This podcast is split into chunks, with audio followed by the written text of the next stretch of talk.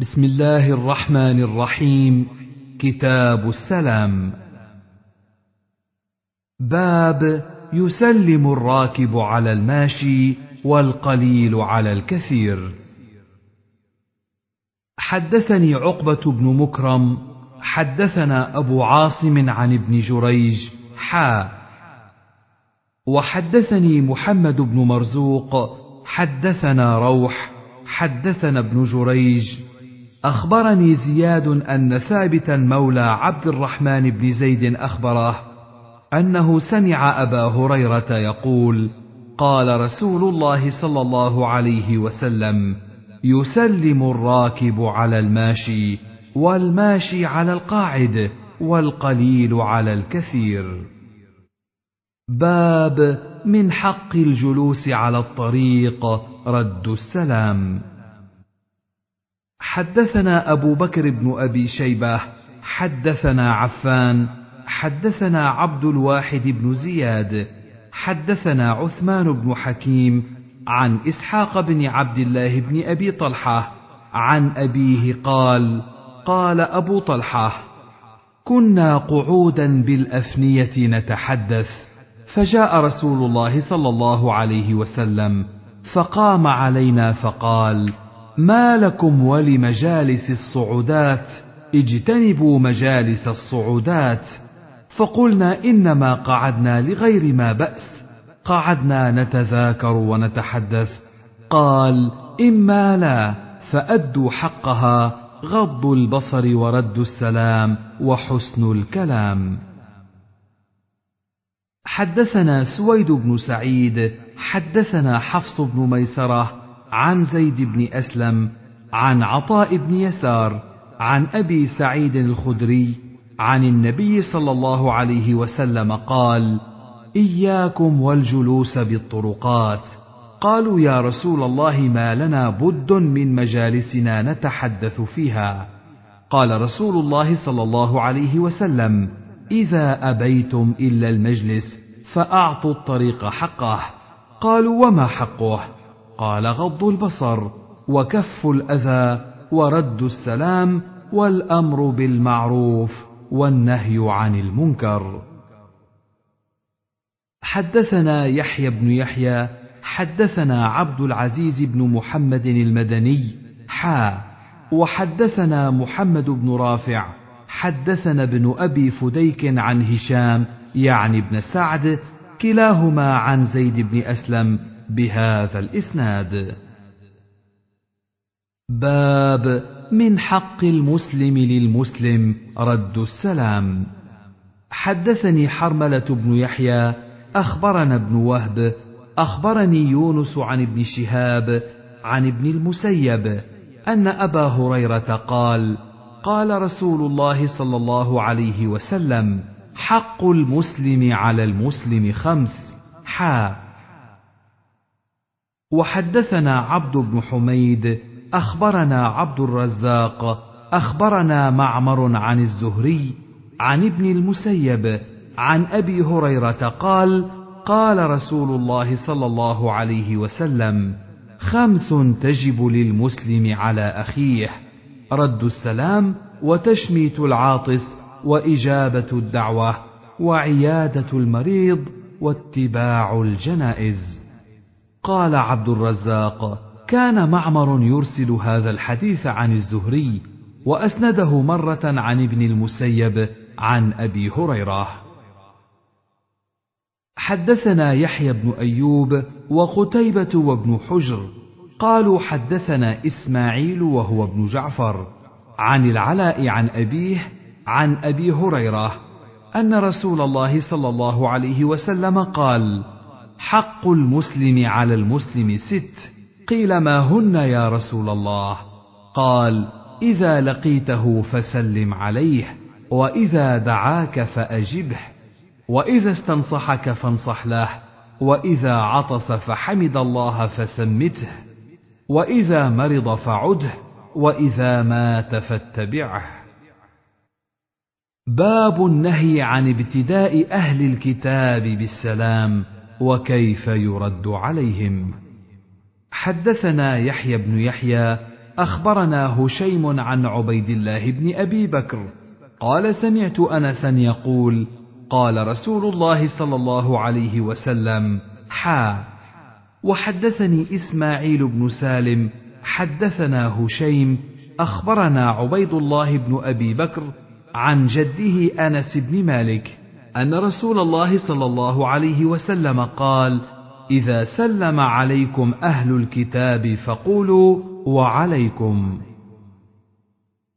حدثنا عبيد الله بن معاذ حدثنا أبي حا وحدثني يحيى بن حبيب حدثنا خالد يعني بن الحارث قال حدثنا شعبة حا وحدثنا محمد بن المثنى وابن بشار واللفظ لهما. قال حدثنا محمد بن جعفر حدثنا شعبة. قال سمعت قتادة يحدث عن أنس أن أصحاب النبي صلى الله عليه وسلم قالوا للنبي صلى الله عليه وسلم إن أهل الكتاب يسلمون علينا فكيف نرد عليهم؟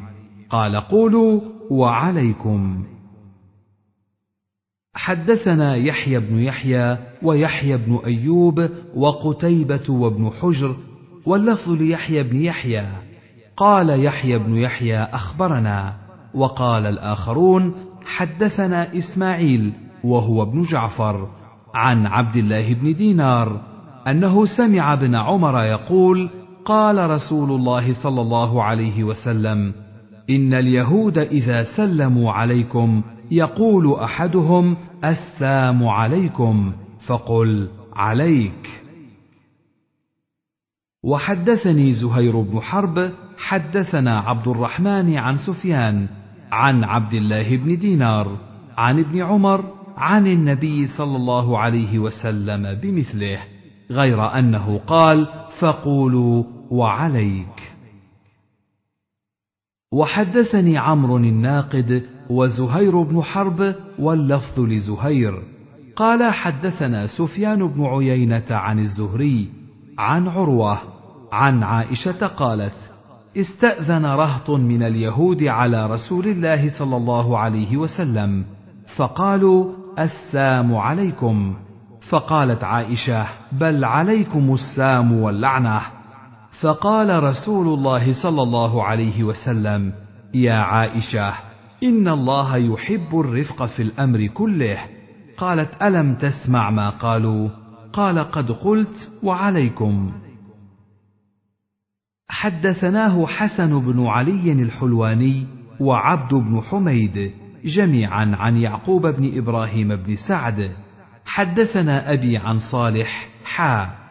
وحدثنا عبد بن حميد اخبرنا عبد الرزاق اخبرنا معمر كلاهما عن الزهري بهذا الإسناد.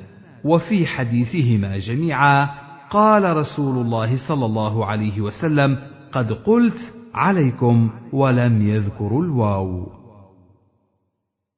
حدثنا أبو كريب حدثنا أبو معاوية عن الأعمش عن مسلم عن مسروق عن عائشة قالت أتى النبي صلى الله عليه وسلم أناس من اليهود فقالوا السام عليك يا أبا القاسم.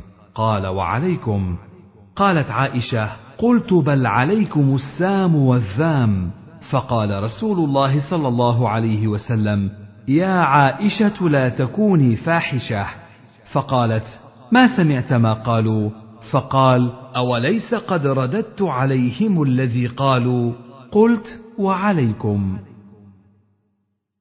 حدثناه إسحاق بن إبراهيم أخبرنا يعلى بن عبيد حدثنا الأعمش بهذا الإسناد غير أنه قال ففطنت بهم عائشة فسبتهم فقال رسول الله صلى الله عليه وسلم مه يا عائشة؟ فإن الله لا يحب الفحش والتفحش وزاد فأنزل الله عز وجل واذا جاءوك حيوك بما لم يحيك به الله. إلى اخر الايه.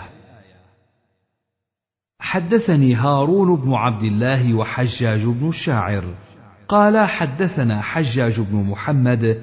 قال قال ابن جريج أخبرني أبو الزبير أنه سمع جابر بن عبد الله يقول سلم ناس من يهود على رسول الله صلى الله عليه وسلم. فقالوا السام عليك يا أبا القاسم. فقال وعليكم. فقالت عائشة وغضبت ألم تسمع ما قالوا؟ قال بلى قد سمعت فرددت عليهم وإنا نجاب عليهم ولا يجابون علينا. حدثنا قتيبة بن سعيد حدثنا عبد العزيز يعني الدراوردي عن سهيل عن أبيه عن أبي هريرة أن رسول الله صلى الله عليه وسلم قال: لا تبدأوا اليهود ولا النصارى بالسلام، فإذا لقيتم أحدهم في طريق فاضطروه إلى أضيقه.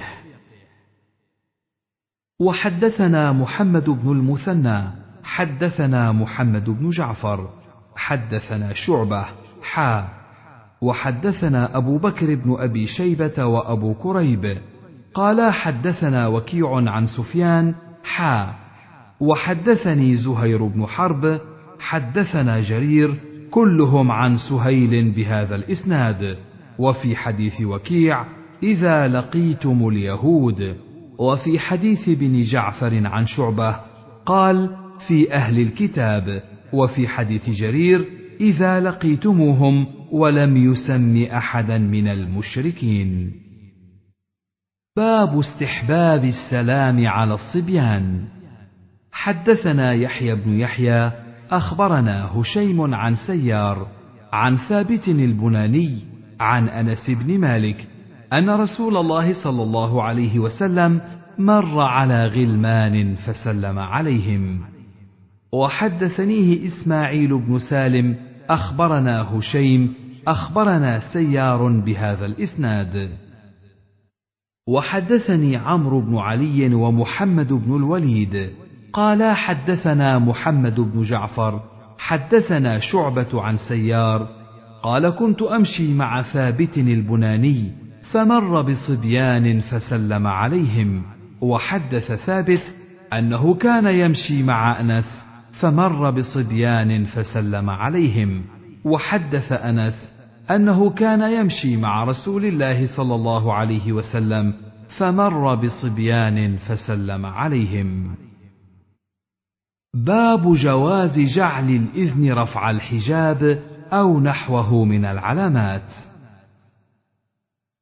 حدثنا أبو كامل الجحدري وقتيبة بن سعيد كلاهما عن عبد الواحد واللفظ لقتيبة. حدثنا عبد الواحد بن زياد. حدثنا الحسن بن عبيد الله. حدثنا إبراهيم بن سويد. قال سمعت عبد الرحمن بن يزيد. قال سمعت ابن مسعود يقول قال لي رسول الله صلى الله عليه وسلم إذنك علي أن يرفع الحجاب وأن تستمع سوادي حتى أنهاك. وحدثناه أبو بكر بن أبي شيبة ومحمد بن عبد الله بن نمير وإسحاق بن إبراهيم. قال إسحاق أخبرنا وقال الآخران حدثنا عبد الله بن إدريس عن الحسن بن عبيد الله بهذا الإسناد مثله. باب إباحة الخروج للنساء لقضاء حاجة الإنسان.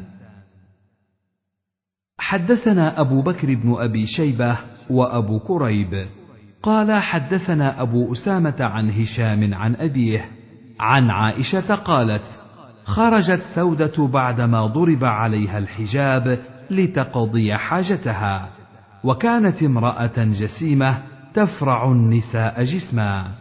لا تخفى على من يعرفها.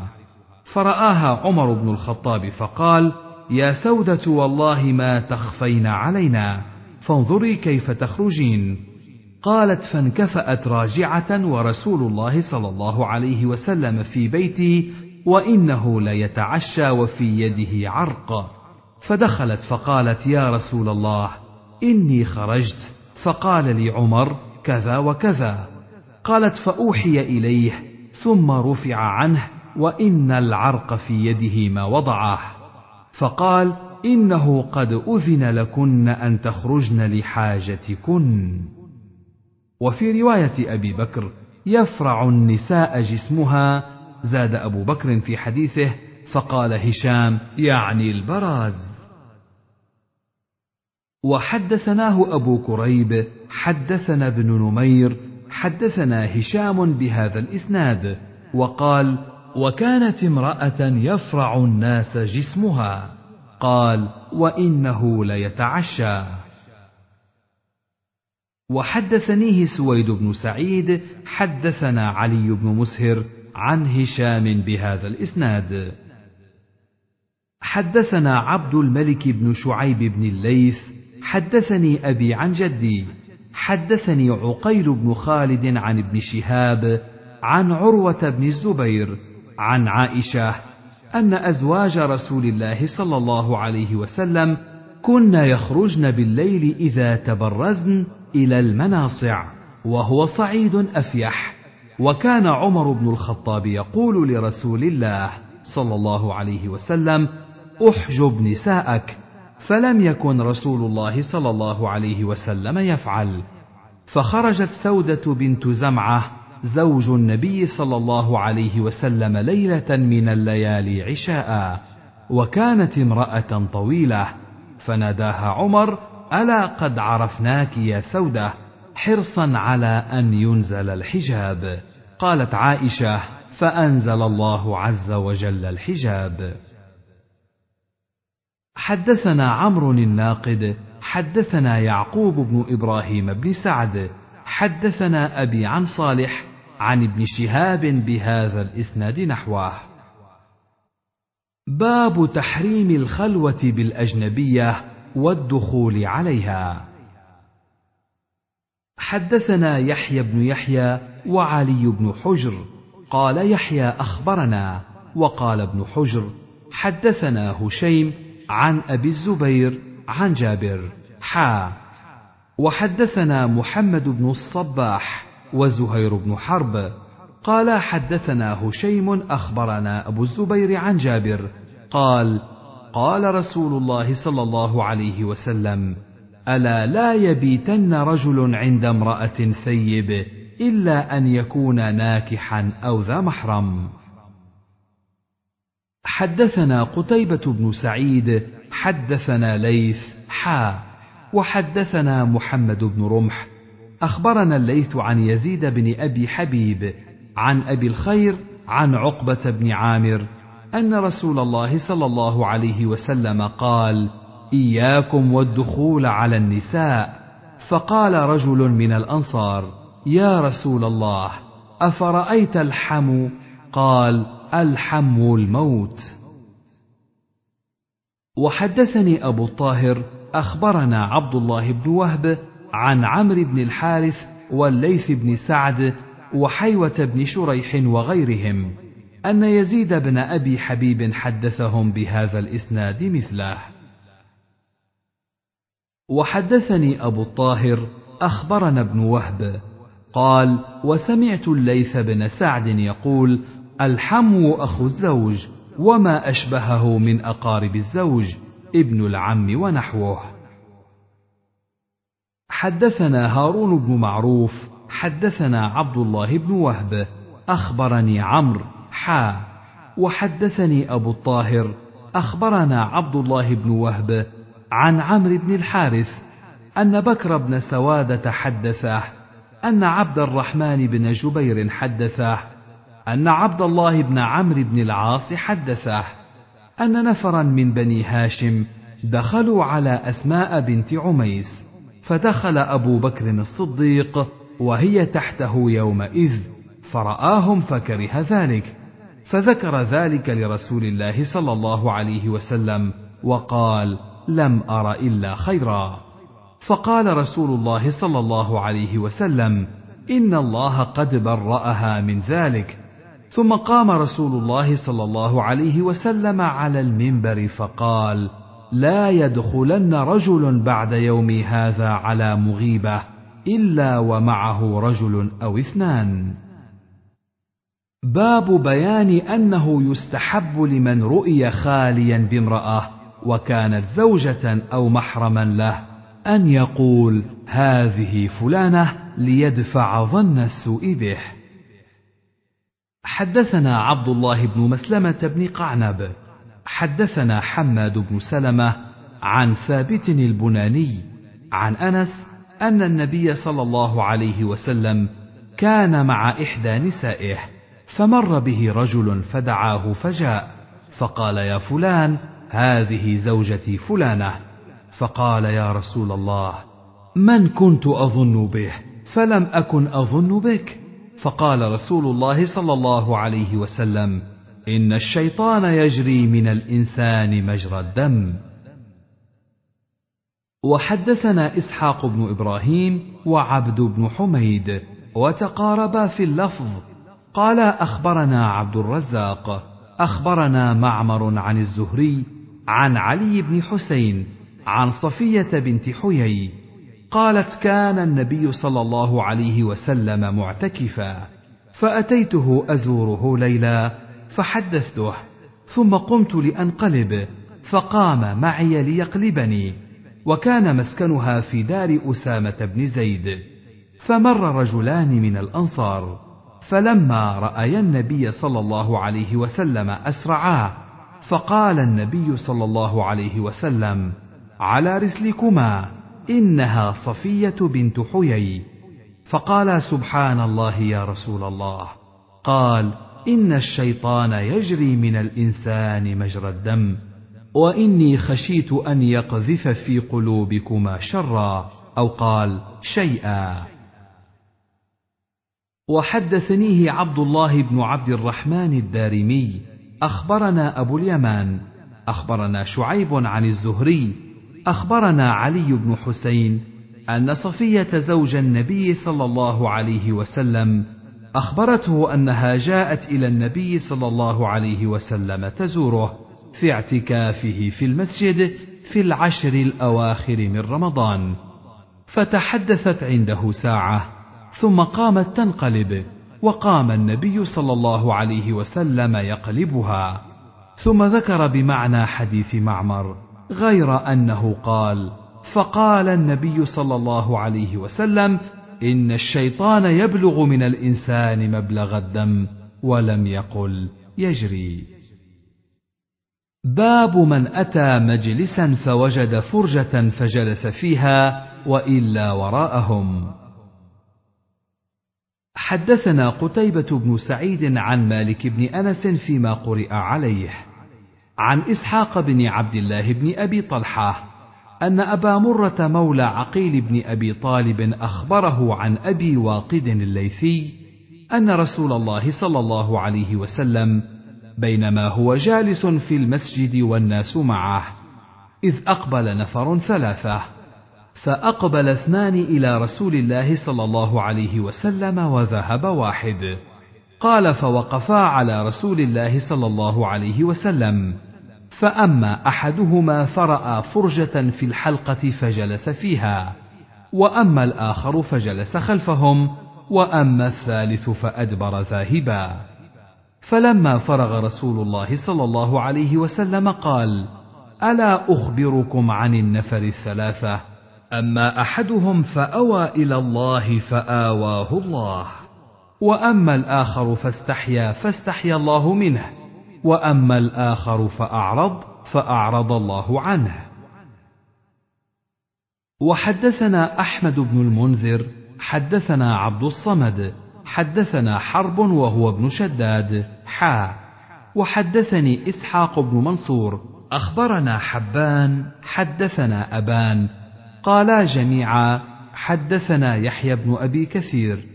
أن إسحاق بن عبد الله بن أبي طلحة حدثه في هذا الإسناد بمثله في المعنى. باب تحريم إقامة الإنسان من موضعه المباح الذي سبق إليه.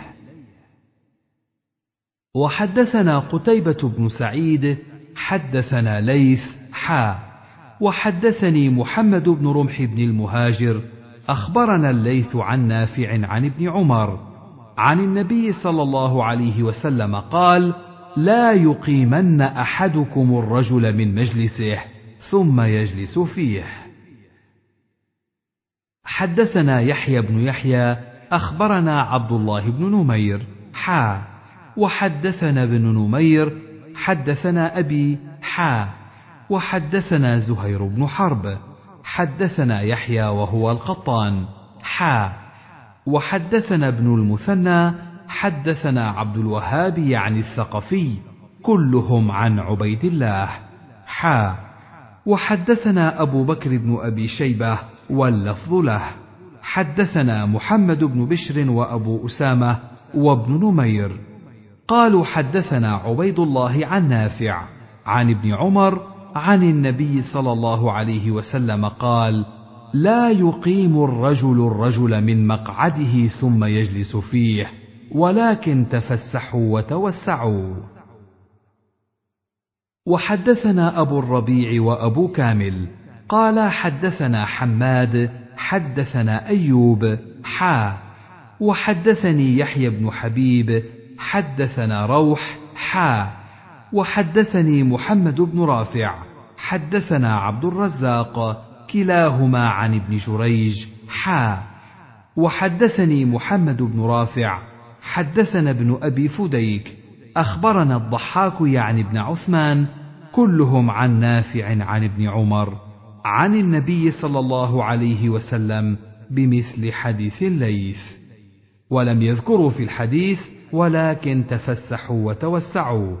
وزاد في حديث ابن جريج قلت في يوم الجمعة قال في يوم الجمعة وغيرها حدثنا أبو بكر بن أبي شيبة حدثنا عبد الأعلى عن معمر عن الزهري عن سالم عن ابن عمر أن النبي صلى الله عليه وسلم قال لا يقيمن أحدكم أخاه ثم يجلس في مجلسه وكان ابن عمر إذا قام له رجل عن مجلسه لم يجلس فيه. وحدثناه عبد بن حميد أخبرنا عبد الرزاق أخبرنا معمر بهذا الإسناد مثله. وحدثنا سلمة بن شبيب حدثنا الحسن بن أعين حدثنا معقل وهو ابن عبيد الله. عن أبي الزبير عن جابر عن النبي صلى الله عليه وسلم قال لا يقيمن أحدكم أخاه يوم الجمعة ثم ليخالف إلى مقعده فيقعد فيه ولكن يقول افسحوا. باب إذا قام من مجلسه ثم عاد فهو أحق به.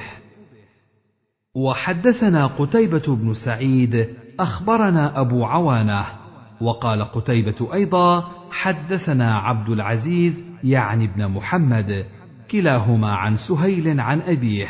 عن أبي هريرة أن رسول الله صلى الله عليه وسلم قال: إذا قام أحدكم وفي حديث أبي عوانة من قام من مجلسه ثم رجع إليه فهو أحق به. باب منع المخنث من الدخول على النساء الأجانب حدثنا أبو بكر بن أبي شيبة وأبو كريب قال حدثنا وكيع حا وحدثنا إسحاق بن إبراهيم أخبرنا جرير. حا.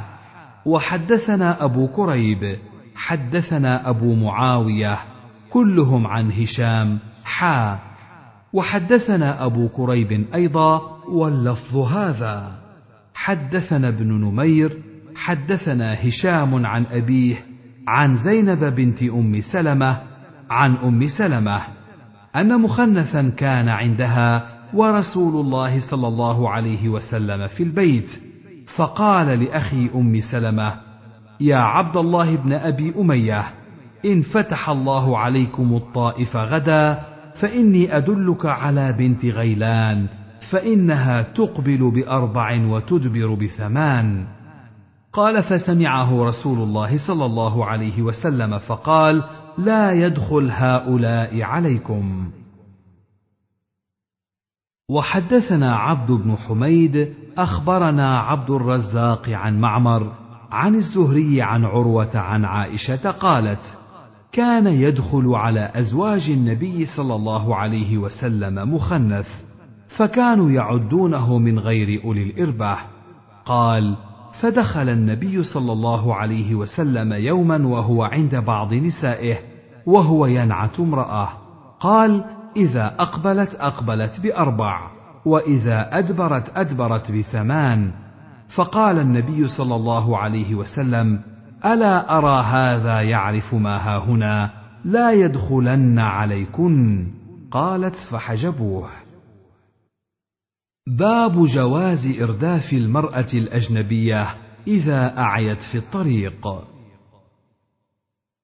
حدثنا محمد بن العلاء أبو كريب الهمداني حدثنا أبو أسامة عن هشام أخبرني أبي عن أسماء بنت أبي بكر قالت تزوجني الزبير وما له في الأرض من مال ولا مملوك ولا شيء غير فرسه.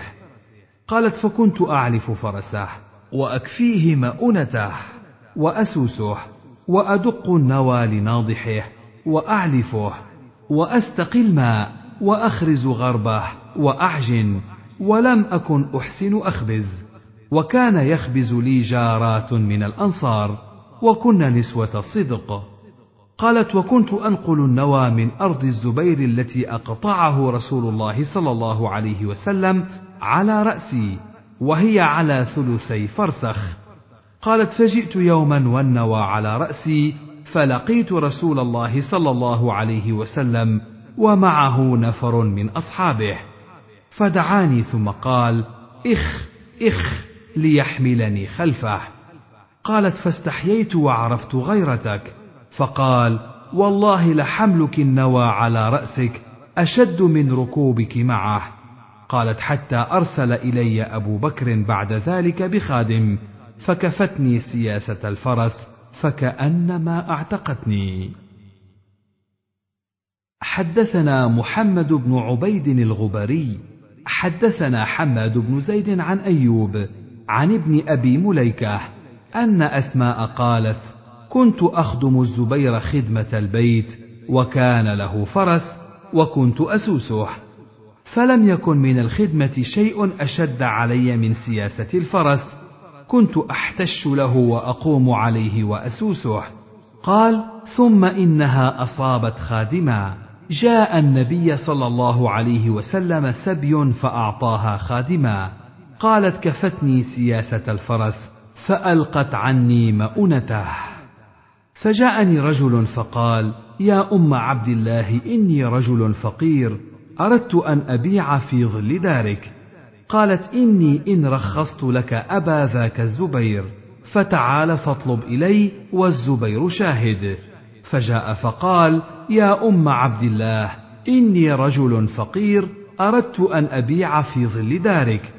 فقالت ما لك بالمدينة إلا داري. فقال لها الزبير ما لك أن تمنعي رجلا فقيرا يبيع؟ فكان يبيع إلى أن كسب فبعته الجارية. فدخل علي الزبير وثمنها في حجري. فقال هبيها لي. قالت إني قد تصدقت بها. باب تحريم مناجاة الاثنين دون الثالث بغير رضاه. حدثنا يحيى بن يحيى قال قرأت على مالك عن نافع عن ابن عمر أن رسول الله صلى الله عليه وسلم قال إذا كان ثلاثة فلا يتناجى اثنان دون واحد. وحدثنا أبو بكر بن أبي شيبة حدثنا محمد بن بشر وابن نمير. حا وحدثنا ابن نمير حدثنا أبي. حا وحدثنا محمد بن المثنى وعبيد الله بن سعيد. قال حدثنا يحيى وهو ابن سعيد كلهم عن عبيد الله. حا وحدثنا قتيبة وابن رمح عن الليث بن سعد. حا وحدثنا أبو الربيع وأبو كامل. قال حدثنا حماد عن أيوب. حا. وحدثنا ابن المثنى. حدثنا محمد بن جعفر. حدثنا شعبة. قال سمعت أيوب بن موسى. كل هؤلاء عن نافع. عن ابن عمر. عن النبي صلى الله عليه وسلم. بمعنى حديث مالك. حدثنا أبو بكر بن أبي شيبة وهناد بن السري. قال حدثنا أبو الأحوص عن منصور. حا. وحدثنا زهير بن حرب وعثمان بن أبي شيبة وإسحاق بن إبراهيم واللفظ لزهير. قال إسحاق أخبرنا. وقال الآخران حدثنا جرير عن منصور. عن أبي وائل. عن عبد الله قال قال رسول الله صلى الله عليه وسلم إذا كنتم ثلاثة فلا يتناجى اثنان دون الآخر حتى تختلطوا بالناس من أجل أن يحزنه وحدثنا يحيى بن يحيى وأبو بكر بن أبي شيبة وابن نمير وأبو كريب واللفظ ليحيى. قال يحيى أخبرنا وقال الآخرون حدثنا أبو معاوية عن الأعمش عن شقيق عن عبد الله قال قال رسول الله صلى الله عليه وسلم إذا كنتم ثلاثة فلا يتناجى اثنان دون صاحبهما فإن ذلك يحزنه. وحدثناه إسحاق بن إبراهيم أخبرنا عيسى بن يونس حا وحدثنا ابن أبي عمر حدثنا سفيان كلاهما عن الأعمش بهذا الإسناد. باب الطب والمرض والرقى. حدثنا محمد بن أبي عمر المكي حدثنا عبد العزيز الدراوردي عن يزيد وهو ابن عبد الله بن أسامة بن الهاد عن محمد بن إبراهيم عن أبي سلمة بن عبد الرحمن عن عائشة زوج النبي صلى الله عليه وسلم أنها قالت كان إذا اشتكى رسول الله صلى الله عليه وسلم رقاه جبريل قال بسم الله يبريك ومن كل داء يشفيك ومن شر حاسد إذا حسد وشر كل ذي عين. حدثنا بشر بن هلال الصواف حدثنا عبد الوارث حدثنا عبد العزيز بن صهيب عن أبي نضرة عن أبي سعيد أن جبريل أتى النبي صلى الله عليه وسلم فقال يا محمد اشتكيت؟ فقال نعم. قال بسم الله أرقيك من كل شيء يؤذيك من شر كل نفس أو عين حاسد الله يشفيك بسم الله أرقيك. حدثنا محمد بن رافع حدثنا عبد الرزاق حدثنا معمر عن همام بن منبه قال هذا ما حدثنا أبو هريرة عن رسول الله صلى الله عليه وسلم فذكر أحاديث منها وقال رسول الله صلى الله عليه وسلم العين حق. وحدثنا عبد الله بن عبد الرحمن الدارمي وحجاج بن الشاعر وأحمد بن خراش. قال عبد الله أخبرنا وقال الآخران حدثنا مسلم بن إبراهيم قال حدثنا وهيب عن ابن طاووس عن أبيه عن ابن عباس عن النبي صلى الله عليه وسلم قال العين حق ولو كان شيء سابق القدر سبقته العين وإذا استغسلتم فاغسلوا. باب السحر. حدثنا أبو كريب حدثنا ابن نمير عن هشام عن أبيه عن عائشة قالت سحر رسول الله صلى الله عليه وسلم يهودي من يهود بني زريق يقال له لبيد بن الأعصم. قالت حتى كان رسول الله صلى الله عليه وسلم يخيل إليه أنه يفعل الشيء وما يفعله حتى إذا كان ذات يوم أو ذات ليلة دعا رسول الله صلى الله عليه وسلم ثم دعا. ثم دعا ثم قال يا عائشة أشعرت أن الله أفتاني فيما استفتيته فيه. جاءني رجلان فقعد أحدهما عند رأسي والآخر عند رجلي. فقال الذي عند رأسي للذي عند رجلي أو الذي عند رجلي للذي عند رأسي. ما وجع الرجل؟ قال مطبوب قال من طبه؟ قال لبيد بن الأعصم. قال في أي شيء؟ قال في مشط ومشاطة. قال وجب طلعة ذكر. قال فاين هو قال في بئر ذي أروان. قالت فأتاها رسول الله صلى الله عليه وسلم في أناس من أصحابه. ثم قال يا عائشة والله لكان ماءها نقاعة الحناء ولكان نخلها رؤوس الشياطين. قالت فقلت يا رسول الله أفلا أحرقته؟ قال لا أما أنا فقد عافاني الله وكرهت أن أثير على الناس شرا فأمرت بها فدفنت. حدثنا أبو كريب حدثنا أبو أسامة حدثنا هشام عن أبيه عن عائشة قالت سحر رسول الله صلى الله عليه وسلم وساق أبو كريب الحديث بقصته نحو حديث ابن نمير. وقال فيه فذهب رسول الله صلى الله عليه وسلم إلى البئر فنظر إليها وعليها نخل وقالت قلت يا رسول الله فأخرجه ولم يقل أفلا أحرقته؟ ولم يذكر فأمرت بها فدفنت. باب السم.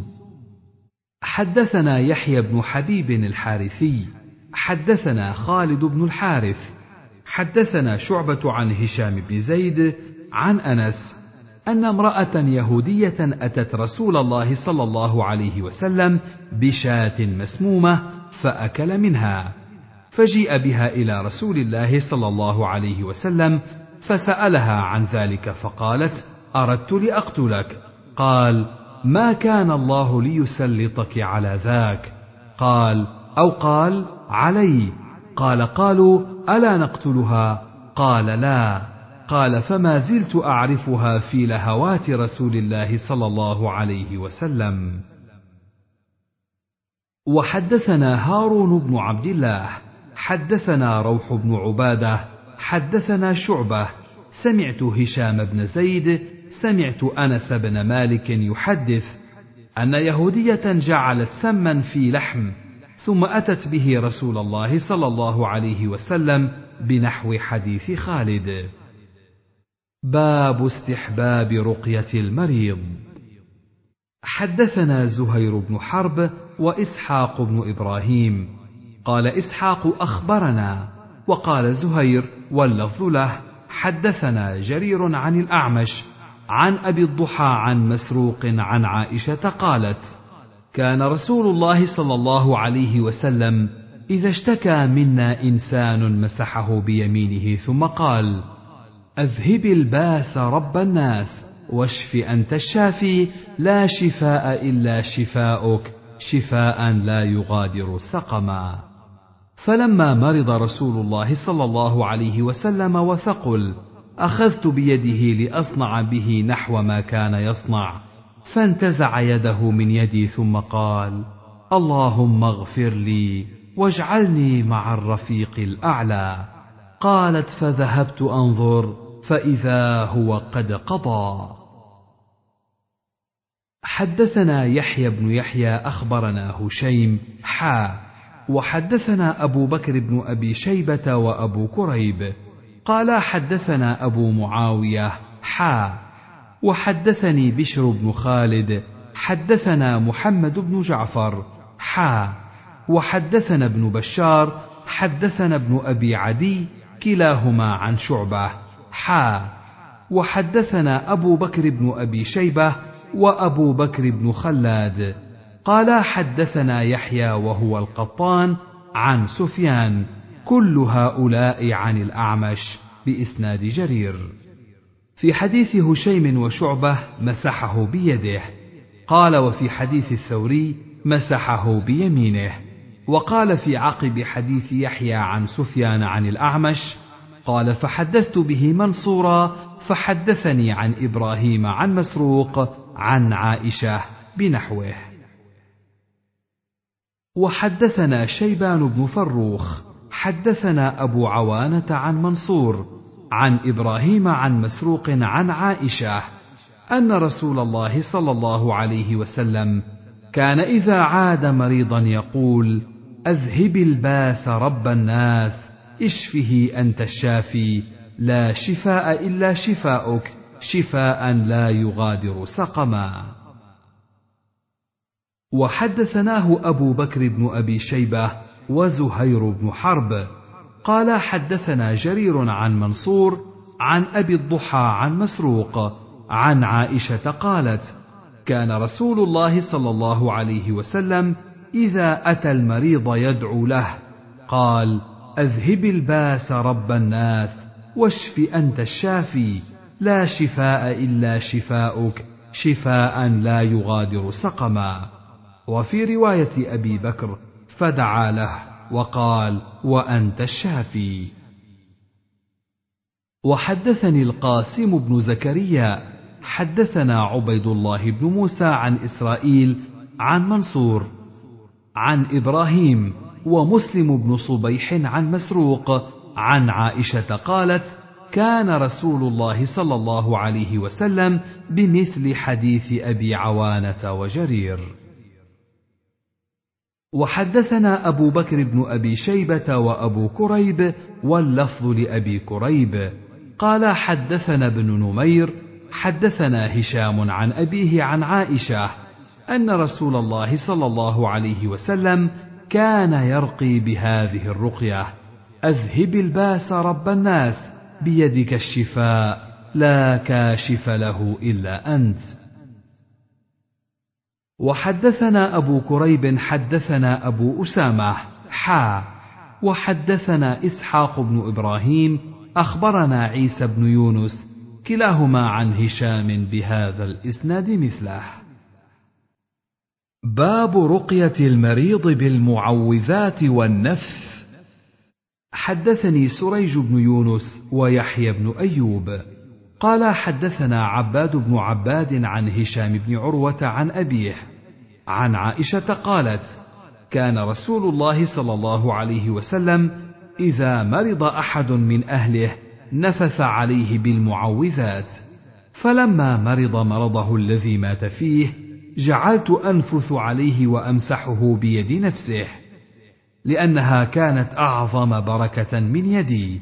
وفي رواية يحيى بن أيوب بمعوذات. حدثنا يحيى بن يحيى قال قرأت على مالك عن ابن شهاب عن عروة عن عائشة أن النبي صلى الله عليه وسلم كان إذا اشتكى يقرأ على نفسه بالمعوذات وينفث فلما اشتد وجعه كنت أقرأ عليه. وأمسح عنه بيده رجاء بركتها. وحدثني أبو الطاهر وحرملة. قال أخبرنا ابن وهب أخبرني يونس حا.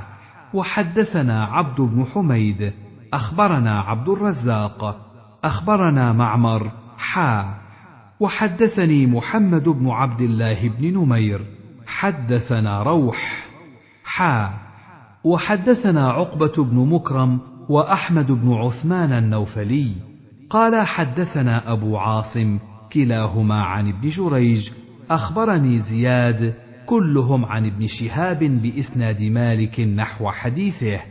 وليس في حديث أحد منهم رجاء بركتها إلا في حديث مالك.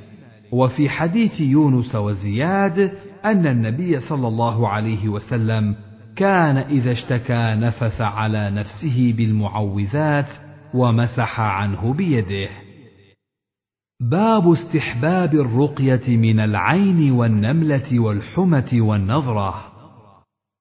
حدثنا أبو بكر بن أبي شيبة حدثنا علي بن مسهر عن الشيباني عن عبد الرحمن بن الأسود عن أبيه قال سألت عائشة عن الرقية فقالت رخص رسول الله صلى الله عليه وسلم لأهل بيت من الأنصار في الرقية من كل ذي حماه حدثنا يحيى بن يحيى أخبرنا هشيم عن مغيرة عن إبراهيم عن الأسود عن عائشة قالت رخص رسول الله صلى الله عليه وسلم لأهل بيت من الأنصار في الرقية من الحماه حدثنا أبو بكر بن أبي شيبة وزهير بن حرب وابن أبي عمر واللفظ لابن أبي عمر. قالوا حدثنا سفيان عن عبد ربه بن سعيد عن عمرة عن عائشة أن رسول الله صلى الله عليه وسلم كان إذا اشتكى الإنسان الشيء منه أو كانت به قرحة أو جرح قال النبي صلى الله عليه وسلم بإصبعه هكذا. ووضع سفيان سبابته بالأرض ثم رفعها. بسم الله.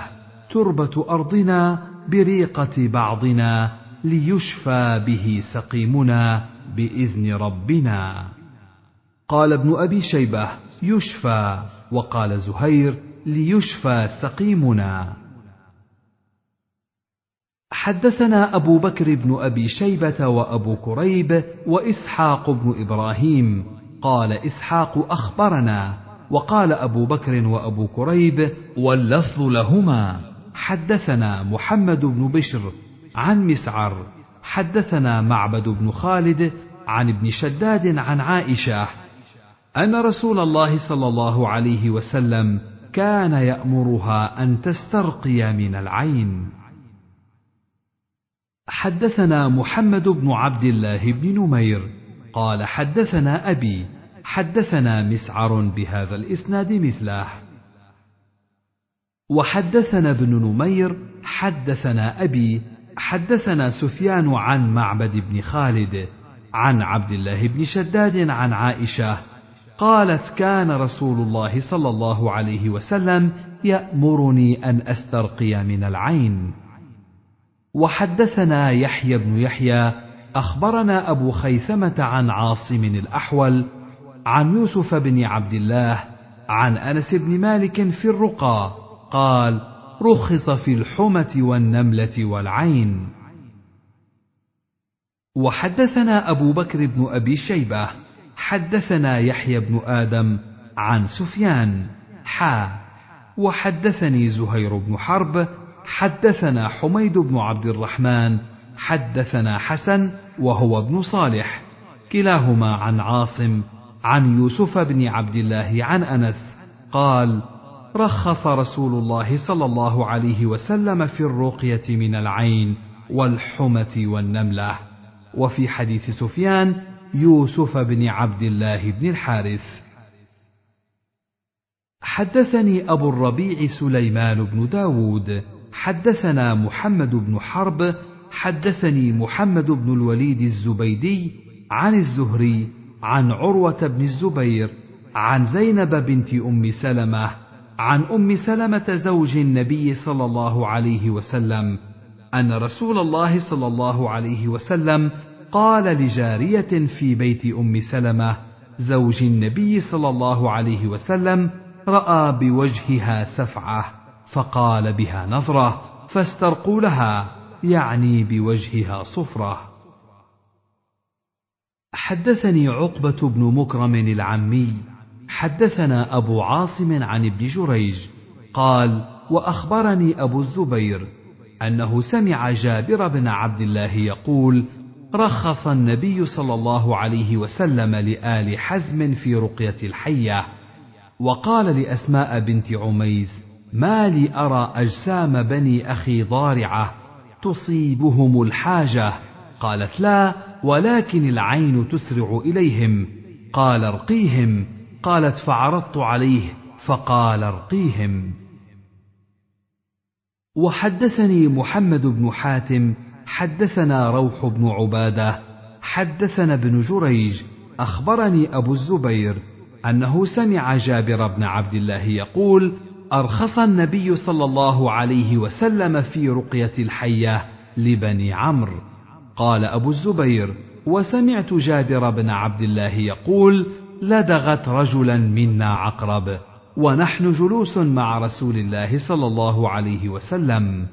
فقال رجل يا رسول الله أرقي. قال من استطاع منكم أن ينفع أخاه فليفعل. وحدثني سعيد بن يحيى الأموي حدثنا أبي حدثنا ابن جريج بهذا الإسناد مثله غير أنه قال فقال رجل من القوم أرقيه يا رسول الله ولم يقل أرقي. حدثنا أبو بكر بن أبي شيبة وأبو سعيد الأشج قال حدثنا وكيع عن الأعمش عن أبي سفيان عن جابر قال كان لي خال يرقي من العقرب فنهى رسول الله صلى الله عليه وسلم عن الرقى. قال فأتاه فقال يا رسول الله إنك نهيت عن الرقى وأنا أرقي من العقرب. فقال من استطاع منكم أن ينفع أخاه فليفعل. وحدثناه عثمان بن أبي شيبة قال حدثنا جرير عن الأعمش بهذا الإسناد مثله. حدثنا أبو كريب حدثنا أبو معاوية حدثنا الأعمش عن أبي سفيان عن جابر قال نهى رسول الله صلى الله عليه وسلم عن الرقى فجاء آل عمرو بن حزم إلى رسول الله صلى الله عليه وسلم فقالوا يا رسول الله إنه كانت عندنا رقية نرقي بها من العقرب وإنك نهيت عن الرقى. قال فعرضوها عليه فقال ما أرى بأسا من استطاع منكم أن ينفع أخاه فلينفعه. باب لا بأس بالرقى ما لم يكن فيه شرك. حدثني أبو الطاهر أخبرنا ابن وهب أخبرني معاوية بن صالح عن عبد الرحمن بن جبير عن أبيه عن عوف بن مالك الأشجعي. قال كنا نرقي في الجاهلية. فقلنا يا رسول الله كيف ترى في ذلك؟ فقال اعرضوا علي رقاكم لا بأس بالرقى ما لم يكن فيه شرك. باب جواز أخذ الأجرة على الرقية. بالقرآن والأذكار. حدثنا يحيى بن يحيى التميمي أخبرنا هشيم عن أبي بشر عن أبي المتوكل عن أبي سعيد الخدري أن ناسا من أصحاب رسول الله صلى الله عليه وسلم كانوا في سفر فمروا بحي من أحياء العرب فاستضافوهم فلم يضيفوهم فقالوا لهم هل فيكم راق؟ فإن سيد الحي لديغ أو مصاب.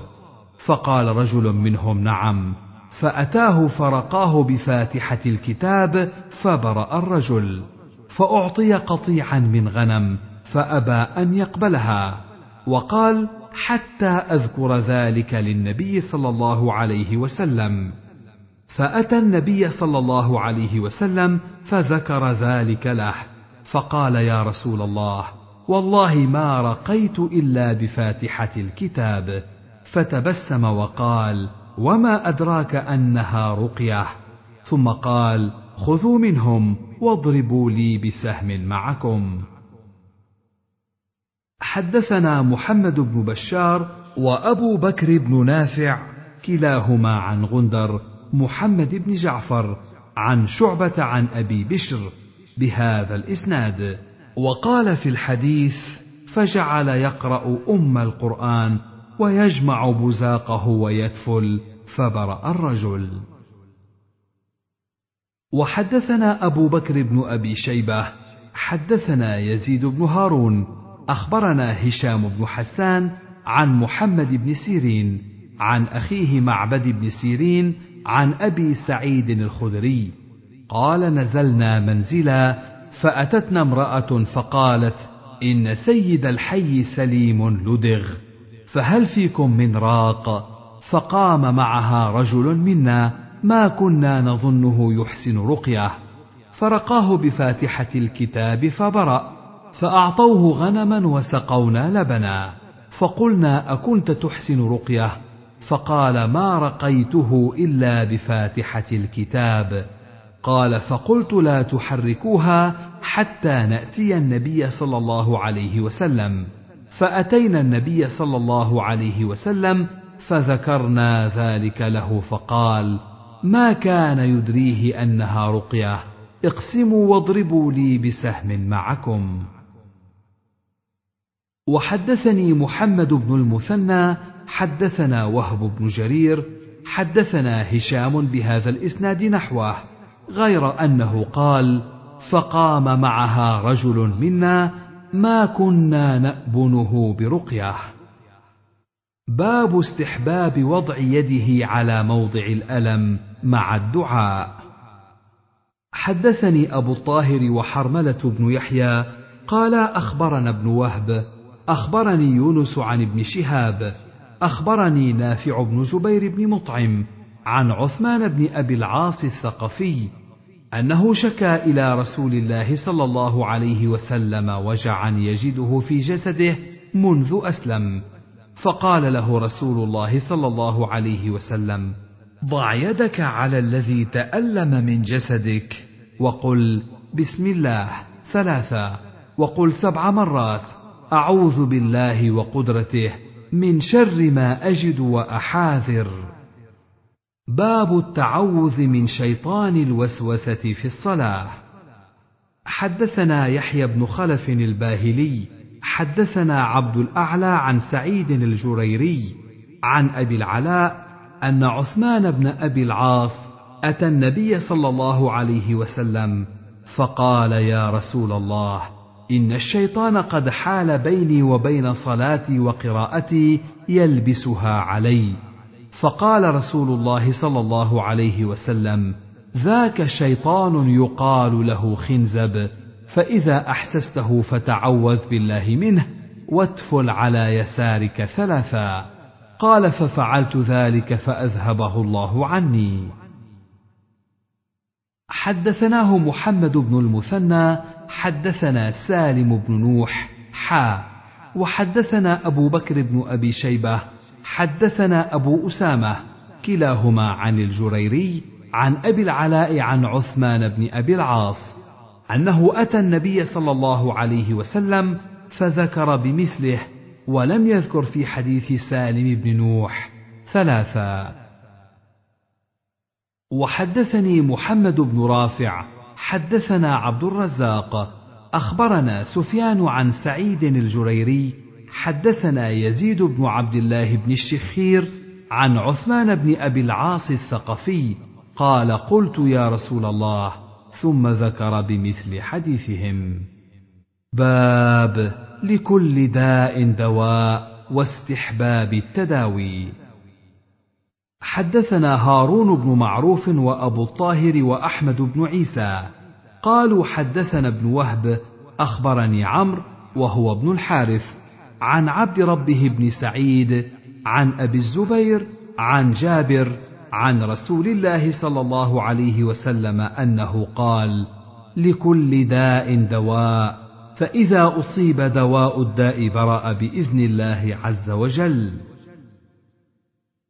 حدثنا هارون بن معروف وأبو الطاهر قال حدثنا ابن وهب أخبرني عمرو أن بكيرا حدثه أن عاصم بن عمر بن قتادة حدثه أن جابر بن عبد الله عاد المقنع ثم قال لا أبرح حتى تحتجم فإني سمعت رسول الله صلى الله عليه وسلم يقول إن فيه شفاء.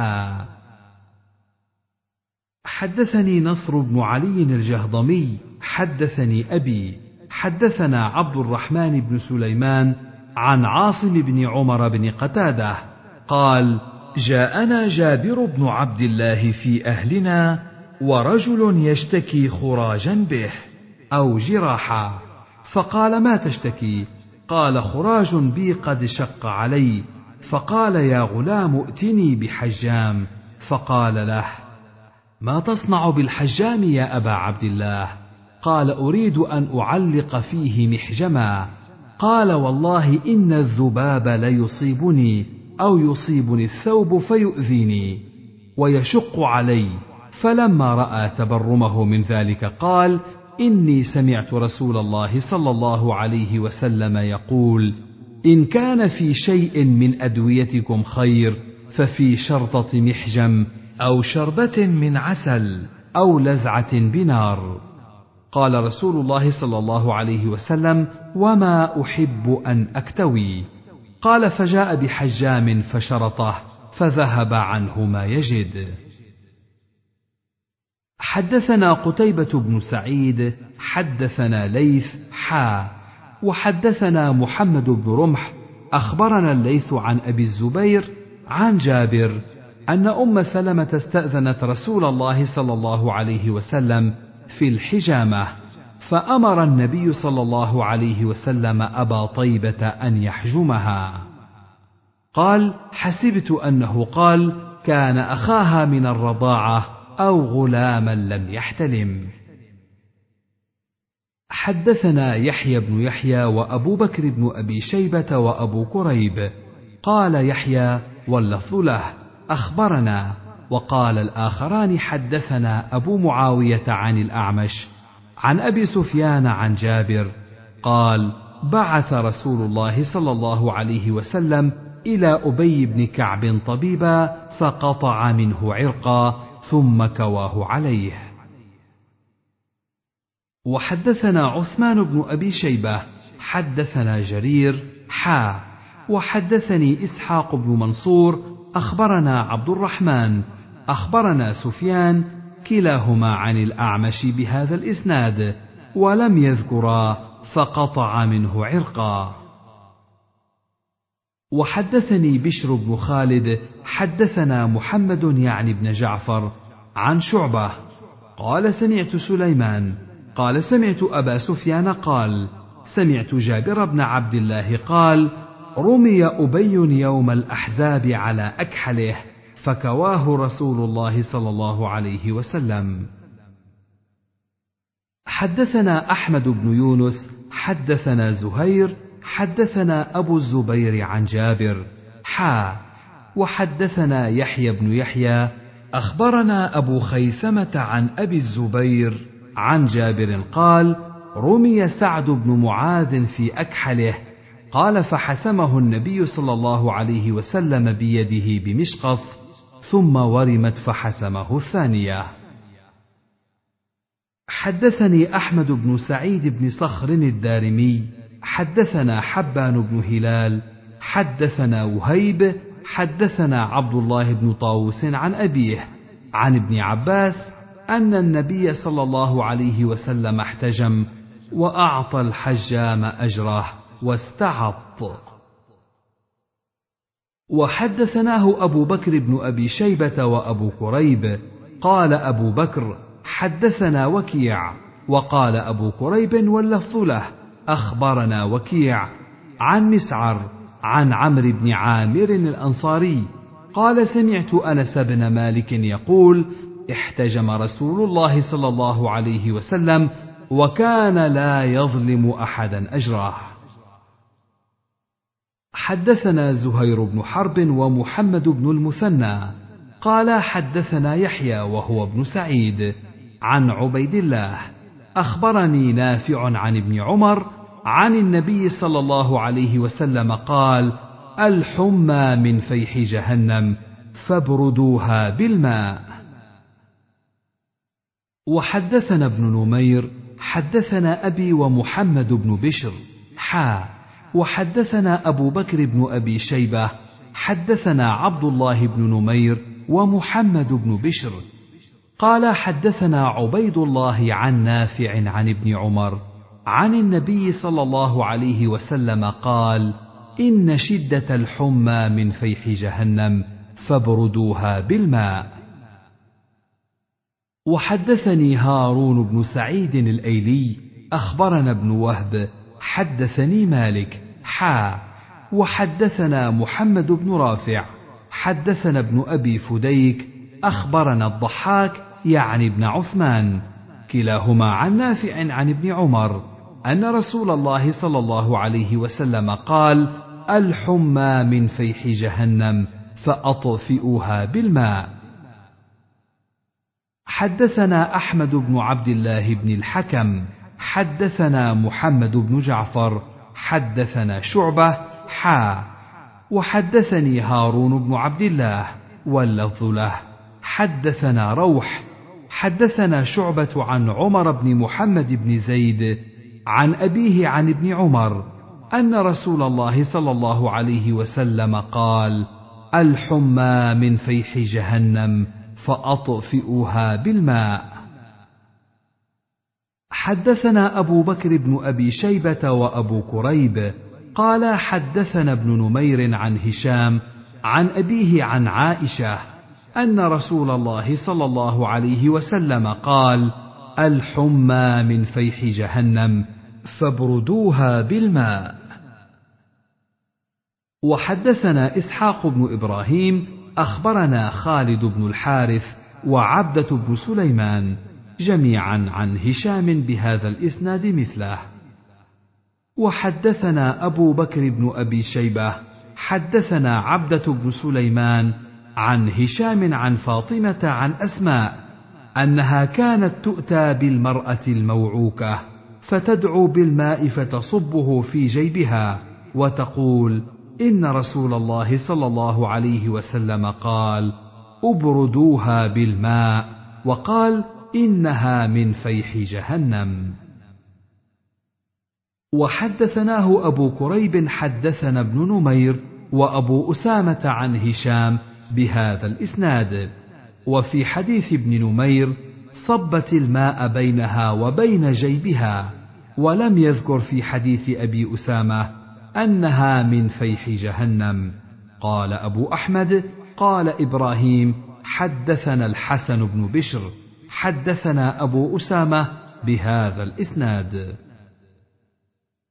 حدثنا هناد بن السري حدثنا أبو الأحوص عن سعيد بن مسروق عن عباية بن رفاعة عن جده رافع بن خديج قال سمعت رسول الله صلى الله عليه وسلم يقول إن الحمى فور من جهنم فابردوها بالماء. حدثنا أبو بكر بن أبي شيبة ومحمد بن المثنى ومحمد بن حاتم وأبو بكر بن نافع. قالوا حدثنا عبد الرحمن بن مهدي عن سفيان عن أبيه عن عباية بن رفاعة. حدثني رافع بن خديج قال سمعت رسول الله صلى الله عليه وسلم يقول الحمى من فور جهنم فابردوها عنكم بالماء. ولم يذكر أبو بكر عنكم وقال قال أخبرني رافع بن خديج.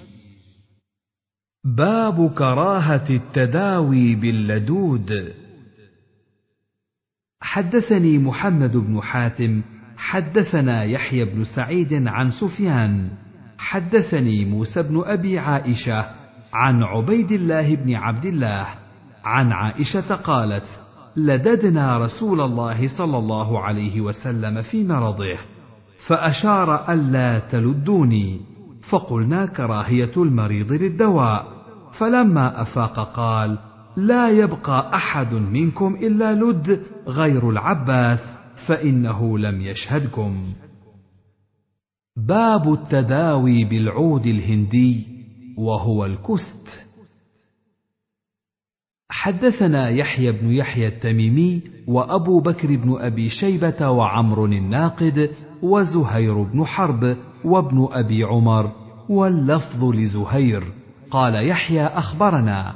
وقال الآخرون حدثنا سفيان بن عيينة عن الزهري عن عبيد الله بن عبد الله عن أم قيس بنت محصن أخت عكاشة بن محصن.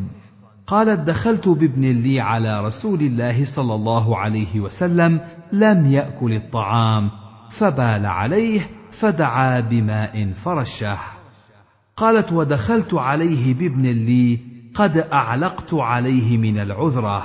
فقال علامة تدغرن أولادكن بهذا العلاق عليكن بهذا العود الهندي فإن فيه سبعة أشفية. منها ذات الجنب يسعط من العذرة ويلد من ذات الجنب. وحدثني حرملة بن يحيى أخبرنا ابن وهب أخبرني يونس بن يزيد أن ابن شهاب أخبره قال أخبرني عبيد الله بن عبد الله بن عتبة بن مسعود أن أم قيس بنت محصن وكانت من المهاجرات الأول اللاتي بايعن رسول الله صلى الله عليه وسلم وهي أخت عكاشة بن محصن أحد بني أسد بن خزيمة. قال أخبرتني أنها أتت رسول الله صلى الله عليه وسلم بابن لها لم يبلغ أن يأكل الطعام وقد أعلقت عليه من العذرة. قال يونس أعلقت غمزت فهي تخاف أن تكون به عذرة. قالت فقال رسول الله صلى الله عليه وسلم علامة تدغرن أولادكن بهذا الإعلاق عليكم بهذا العود الهندي يعني به الكست فإن فيه سبعة أشفية منها ذات الجنب. قال عبيد الله وأخبرتني أن ابنها ذاك بال في حجر رسول الله صلى الله عليه وسلم. فدعا رسول الله صلى الله عليه وسلم بماء فنضحه على بوله ولم يغسله غسلا. باب التداوي بالحبة السوداء. حدثنا محمد بن رمح بن المهاجر. أخبرنا الليث عن عقيل عن ابن شهاب. أخبرني أبو سلمة بن عبد الرحمن وسعيد بن المسيب أن أبا هريرة أخبرهما أنه سمع رسول الله صلى الله عليه وسلم يقول إن في الحبة السوداء شفاء من كل داء إلا السام والسام الموت والحبة السوداء الشونيز. وحدثنيه أبو الطاهر وحرملة قال أخبرنا ابن وهب أخبرني يونس عن ابن شهاب عن سعيد بن المسيب عن أبي هريرة عن النبي صلى الله عليه وسلم حا. وحدثنا أبو بكر بن أبي شيبة وعمر الناقد وزهير بن حرب وابن أبي عمر. قالوا حدثنا سفيان بن عيينة حا. وحدثنا عبد بن حميد أخبرنا عبد الرزاق أخبرنا معمر حا. وحدثنا عبد الله بن عبد الرحمن الدارمي أخبرنا أبو اليمان. أخبرنا شعيب كلهم عن الزهري عن أبي سلمة عن أبي هريرة عن النبي صلى الله عليه وسلم بمثل حديث عقيل. وفي حديث سفيان ويونس الحبة السوداء ولم يقل الشنيز وحدثنا يحيى بن أيوب وقتيبة بن سعيد وابن حجر قالوا حدثنا إسماعيل وهو ابن جعفر عن العلاء عن أبيه عن أبي هريرة أن رسول الله صلى الله عليه وسلم قال ما من داء إلا في الحبة السوداء منه شفاء إلا السام. باب التلبينة مجمة لفؤاد المريض. حدثنا عبد الملك بن شعيب بن الليث بن سعد. حدثني أبي عن جدي. حدثني عقيل بن خالد عن ابن شهاب عن عروة عن عائشة زوج النبي صلى الله عليه وسلم أنها كانت إذا مات الميت من أهلها فاجتمع لذلك النساء ثم تفرقن إلا أهلها وخاصتها. أمرت ببرمة من تلبينة. فطبخت ثم صنع ثريد فصبت التلبينة عليها ثم قالت كلن منها فإني سمعت رسول الله صلى الله عليه وسلم يقول التلبينة مجمة لفؤاد المريض تذهب بعض الحزن. باب التداوي بسقي العسل. حدثنا محمد بن المثنى ومحمد بن بشار واللفظ لابن المثنى. قال حدثنا محمد بن جعفر حدثنا شعبة عن قتادة عن أبي المتوكل عن أبي سعيد الخدري. قال جاء رجل إلى النبي صلى الله عليه وسلم فقال إن أخي استطلق بطنه. فقال رسول الله صلى الله عليه وسلم اسقه عسلا. فسقاه ثم جاءه فقال إني سقيته عسلا فلم يزده إلا استطلاقا. فقال له ثلاث مرات ثم جاء الرابعة فقال اسقه عسلا. فقال لقد سقيته فلم يزده إلا استطلاقا. فقال رسول الله صلى الله عليه وسلم صدق الله وكذب بطن أخيك فسقاه فبرأ. وحدثنيه عمرو بن زرارة أخبرنا عبد الوهاب يعني ابن عطاء عن سعيد عن قتادة عن أبي المتوكل الناجي عن أبي سعيد الخدري أن رجلا أتى النبي صلى الله عليه وسلم فقال إن أخي عرب بطنه فقال له اسقه عسلا بمعنى حديث شعبة. باب الطاعون والطيرة والكهانة ونحوها. حدثنا يحيى بن يحيى قال قرأت على مالك عن محمد بن المنكدر وأبي النضر مولى عمر بن عبيد الله عن عامر بن سعد بن أبي وقاص عن أبيه أنه سمعه يسأل أسامة بن زيد ماذا سمعت من رسول الله صلى الله عليه وسلم في الطاعون؟ فقال أسامة قال رسول الله صلى الله عليه وسلم الطاعون رجز أو عذاب أرسل على بني إسرائيل أو على من كان قبلكم فإذا سمعتم به بأرض فلا تقدموا عليه وإذا وقع بأرض وأنتم بها فلا تخرجوا فرارا منه وقال أبو النضر لا يخرجكم إلا فرار منه. حدثنا عبد الله بن مسلمة بن قعنب وقتيبة بن سعيد. قال أخبرنا المغيرة ونسبه ابن قعنب فقال ابن عبد الرحمن القرشي. عن أبي النضر عن عامر بن سعد بن أبي وقاص. عن أسامة بن زيد قال قال رسول الله صلى الله عليه وسلم الطاعون آية الرجز. ابتلى الله عز وجل به ناسا من عباده فإذا سمعتم به فلا تدخلوا عليه وإذا وقع بأرض وأنتم بها فلا تفروا منه. هذا حديث القعنبي وقتيبة نحوه. وحدثنا محمد بن عبد الله بن نمير حدثنا أبي حدثنا سفيان عن محمد بن المنكدر.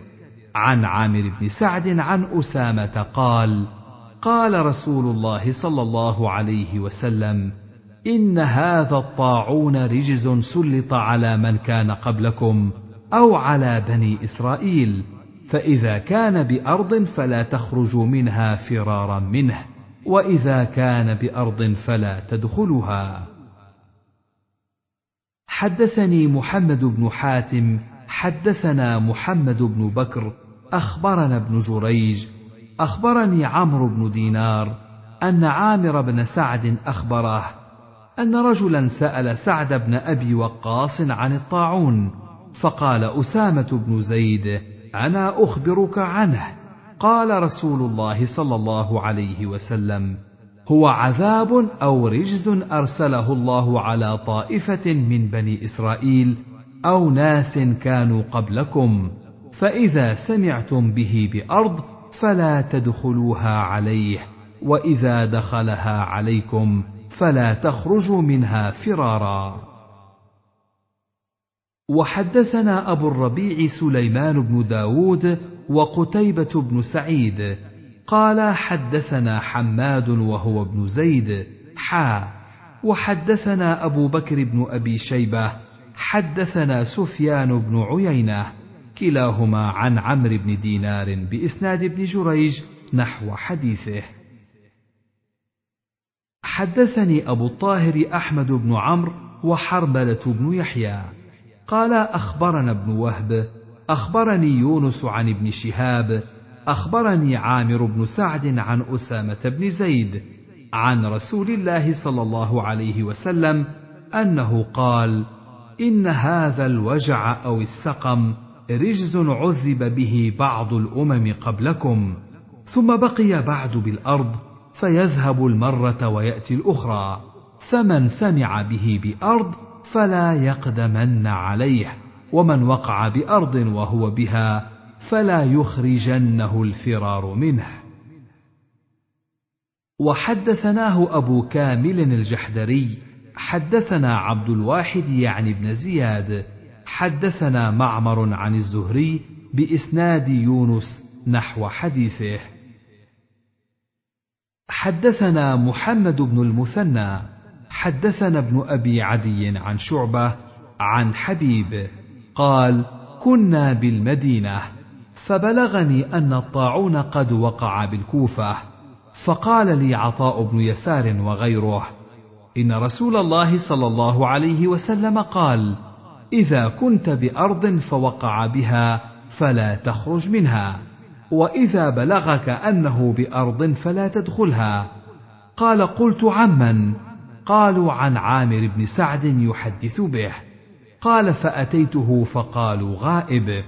قال فلقيت أخاه إبراهيم بن سعد فسألته فقال شهدت أسامة يحدث سعدا. قال سمعت رسول الله صلى الله عليه وسلم يقول إن هذا الوجع رجز أو عذاب أو بقية عذاب عذب به أناس من قبلكم فإذا كان بأرض وأنتم بها فلا تخرجوا منها وإذا بلغكم أنه بأرض فلا تدخلوها. قال حبيب فقلت لإبراهيم أنت سمعت أسامة يحدث سعدا وهو لا ينكر؟ قال نعم. وحدثناه عبيد الله بن معاذ. حدثنا أبي.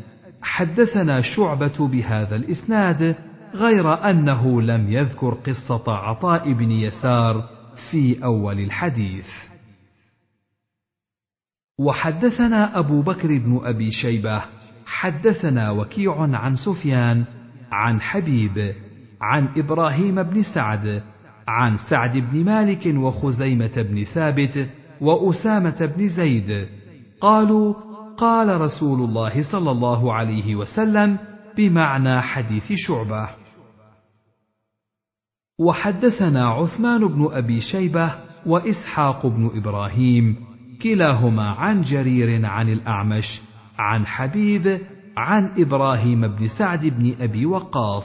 قال كان أسامة بن زيد وسعد جالسين يتحدثان.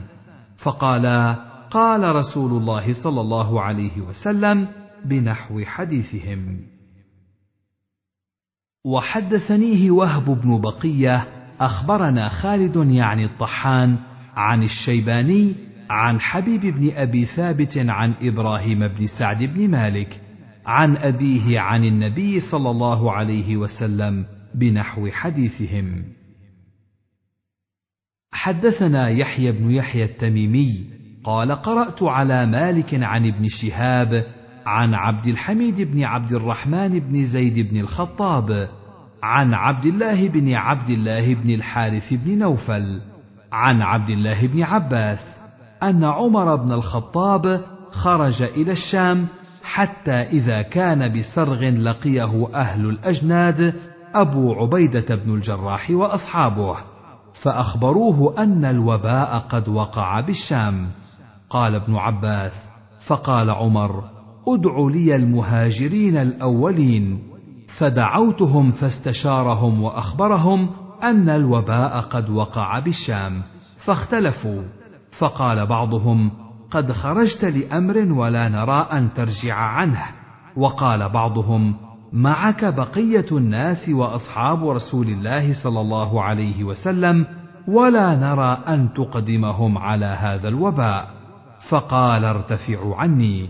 ثم قال ادعوا لي الأنصار.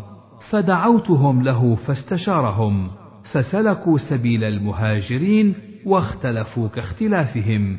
فقال ارتفعوا عني. ثم قال ادع لي من كان هاهنا من مشيخة قريش من مهاجرة الفتح. فدعوتهم فلم يختلف عليه رجلان. فقالوا نرى أن ترجع بالناس ولا تقدمهم على هذا الوباء. فنادى عمر في الناس إني مصبح على ظهر فأصبحوا عليه. فقال أبو عبيدة بن الجراح أفرارا من قدر الله؟ فقال عمر لو غيرك قالها يا أبا عبيدة. وكان عمر يكره خلافه. نعم نفر من قدر الله إلى قدر الله. أرأيت لو كانت لك إبل فهبطت واديا له عدوتان إحداهما خصبة والأخرى جدبة. أليس إن رعيت الخصبة رعيتها بقدر الله؟ وإن رعيت الجدبة رعيتها بقدر الله. قال فجاء عبد الرحمن بن عوف وكان متغيبا في بعض حاجته فقال إن عندي من هذا علما. سمعت رسول الله صلى الله عليه وسلم يقول إذا سمعتم به بأرض فلا تقدموا عليه وإذا وقع بأرض وأنتم بها فلا تخرجوا فرارا منه. قال فحمد الله عمر بن الخطاب ثم انصرف. وحدثنا إسحاق بن إبراهيم ومحمد بن رافع وعبد بن حميد. قال ابن رافع حدثنا. وقال الآخران أخبرنا عبد الرزاق أخبرنا معمر بهذا الإسناد نحو حديث مالك. وزاد في حديث معمر قال وقال له أيضا أرأيت أنه لو رعى الجدبة وترك الخصبة أكنت معجزة؟ قال نعم. قال فسر إذا. قال فسار حتى أتى المدينة. فقال هذا المحل أو قال هذا المنزل إن شاء الله. وحدثنيه أبو الطاهر وحرملة بن يحيى.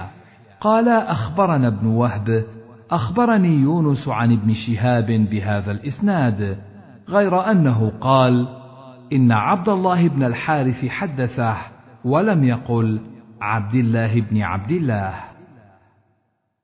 وحدثنا يحيى بن يحيى قال قرأت على مالك عن ابن شهاب عن عبد الله بن عامر بن ربيعة أن عمر خرج إلى الشام فلما جاء سرغ بلغه أن الوباء قد وقع بالشام. فأخبره عبد الرحمن بن عوف أن رسول الله صلى الله عليه وسلم قال إذا سمعتم به بأرض فلا تقدموا عليه وإذا وقع بأرض وأنتم بها فلا تخرجوا فرارا منه فرجع عمر بن الخطاب من سرغ. وعن ابن شهاب عن سالم بن عبد الله أن عمر انما انصرف بالناس من حديث عبد الرحمن بن عوف. باب لا عدوى ولا طيرة ولا هامة ولا صفر ولا نوء ولا غول ولا يورد ممرض على مصح. حدثني أبو الطاهر وحرملة بن يحيى واللفظ لأبي الطاهر. قال أخبرنا ابن وهب أخبرني يونس. قال ابن شهاب فحدثني أبو سلمه بن عبد الرحمن عن أبي هريرة حين قال رسول الله صلى الله عليه وسلم لا عدوى ولا صفر ولا هامة. فقال أعرابي يا رسول الله فما بال الإبل تكون في الرمل كأنها الظباء؟ فيجيء البعير الأجرب فيدخل فيها فيجربها كلها. قال فمن أعدى الأول؟ وحدثني محمد بن حاتم وحسن الحلواني. قال حدثنا يعقوب وهو ابن إبراهيم بن سعد. حدثنا أبي عن صالح عن ابن شهاب. أخبرني أبو سلمة بن عبد الرحمن وغيره أن أبا هريرة قال إن رسول الله صلى الله عليه وسلم قال لا عدوى ولا طيرة ولا صفر ولا هامة. فقال أعرابي يا رسول الله بمثل حديث يونس. وحدثني عبد الله بن عبد الرحمن الدارمي أخبرنا أبو اليمان عن شعيب عن الزهري أخبرني سنان بن أبي سنان الدؤلي أن أبا هريرة قال قال النبي صلى الله عليه وسلم لا عدوى. فقام أعرابي فذكر بمثل حديث يونس وصالح وعن شعيب عن الزهري قال حدثني السائب بن يزيد بن أخت نمر أن النبي صلى الله عليه وسلم قال لا عدوى ولا صفر ولا هامة. وحدثني أبو الطاهر وحرملة وتقاربا في اللفظ. قال أخبرنا ابن وهب أخبرني يونس عن ابن شهاب أن أبا سلمة بن عبد الرحمن بن عوف حدثه أن رسول الله صلى الله عليه وسلم قال لا عدوى ويحدث أن رسول الله صلى الله عليه وسلم قال لا يورد ممرض على مصح قال أبو سلمة كان أبو هريرة يحدثهما كلتيهما عن رسول الله صلى الله عليه وسلم ثم صمت أبو هريرة بعد ذلك عن قوله لا عدوى وأقام على أن لا يورد ممرض على مصح. قال فقال الحارث بن أبي ذباب وهو ابن عم أبي هريرة قد كنت أسمعك يا أبا هريرة تحدثنا مع هذا الحديث حديثا آخر قد سكت عنه. كنت تقول قال رسول الله صلى الله عليه وسلم لا عدوى. فأبى أبو هريرة أن يعرف ذلك وقال لا يورد ممرض على مصح. فما رآه الحارث في ذلك حتى غضب أبو هريرة فرطن بالحبشية. فقال للحارث أتدري ماذا قلت؟ قال لا. قال أبو هريرة قلت أبيت. قال أبو سلمة ولعمري لقد كان أبو هريرة يحدثنا أن رسول الله صلى الله عليه وسلم قال لا عدوى فلا أدري أنسي أبو هريرة أو نسخ أحد القولين الآخر. حدثني محمد بن حاتم وحسن الحلواني وعبد بن حميد. قال عبد حدثني. وقال الآخران حدثنا يعقوب يعنون ابن إبراهيم بن سعد. حدثني أبي عن صالح عن ابن شهاب. أخبرني أبو سلمة بن عبد الرحمن أنه سمع أبا هريرة يحدث أن رسول الله صلى الله عليه وسلم قال لا عدوى ويحدث مع ذلك لا يورد الممرض على المصح بمثل حديث يونس حدثناه عبد الله بن عبد الرحمن الدارمي. أخبرنا أبو اليمان حدثنا شعيب عن الزهري بهذا الإسناد نحوه. حدثنا يحيى بن أيوب وقتيبة وابن حجر قالوا حدثنا إسماعيل يعنون بن جعفر عن العلاء عن أبيه عن أبي هريرة أن رسول الله صلى الله عليه وسلم قال لا عدوى ولا هامة ولا نوء ولا صفر. حدثنا أحمد بن يونس حدثنا زهير حدثنا أبو الزبير عن جابر. حا وحدثنا يحيى بن يحيى. أخبرنا أبو خيثمة عن أبي الزبير عن جابر قال قال رسول الله صلى الله عليه وسلم لا عدوى ولا طيرة ولا غول. وحدثني عبد الله بن هاشم بن حيان حدثنا بهز. حدثنا يزيد وهو التستري. حدثنا أبو الزبير عن جابر قال قال رسول الله صلى الله عليه وسلم لا عدوى ولا غول ولا صفر. وحدثني محمد بن حاتم حدثنا روح بن عبادة. حدثنا ابن جريج. أخبرني أبو الزبير أنه سمع جابر بن عبد الله يقول سمعت النبي صلى الله عليه وسلم يقول لا عدوى ولا صفر ولا غول. وسمعت أبا الزبير يذكر أن جابرا فسر لهم قوله ولا صفر. فقال أبو الزبير الصفر البطن. فقيل لجابر كيف؟ قال كان يقال دواب البطن. قال ولم يفسر الغول. قال أبو الزبير هذه الغول التي تغول. باب الطيرة والفأل وما يكون فيه من الشؤم. وحدثنا عبد بن حميد حدثنا عبد الرزاق أخبرنا معمر عن الزهري عن عبيد الله بن عبد الله بن عتبة أن أبا هريرة قال سمعت النبي صلى الله عليه وسلم يقول لا طيرة وخيرها الفأل.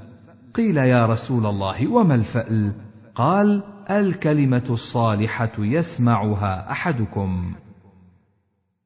وحدثني عبد الملك بن شعيب بن الليث حدثني أبي عن جدي حدثني عقيل بن خالد حا وحدثنيه عبد الله بن عبد الرحمن الدارمي أخبرنا أبو اليمان أخبرنا شعيب كلاهما عن الزهري بهذا الإسناد مثله.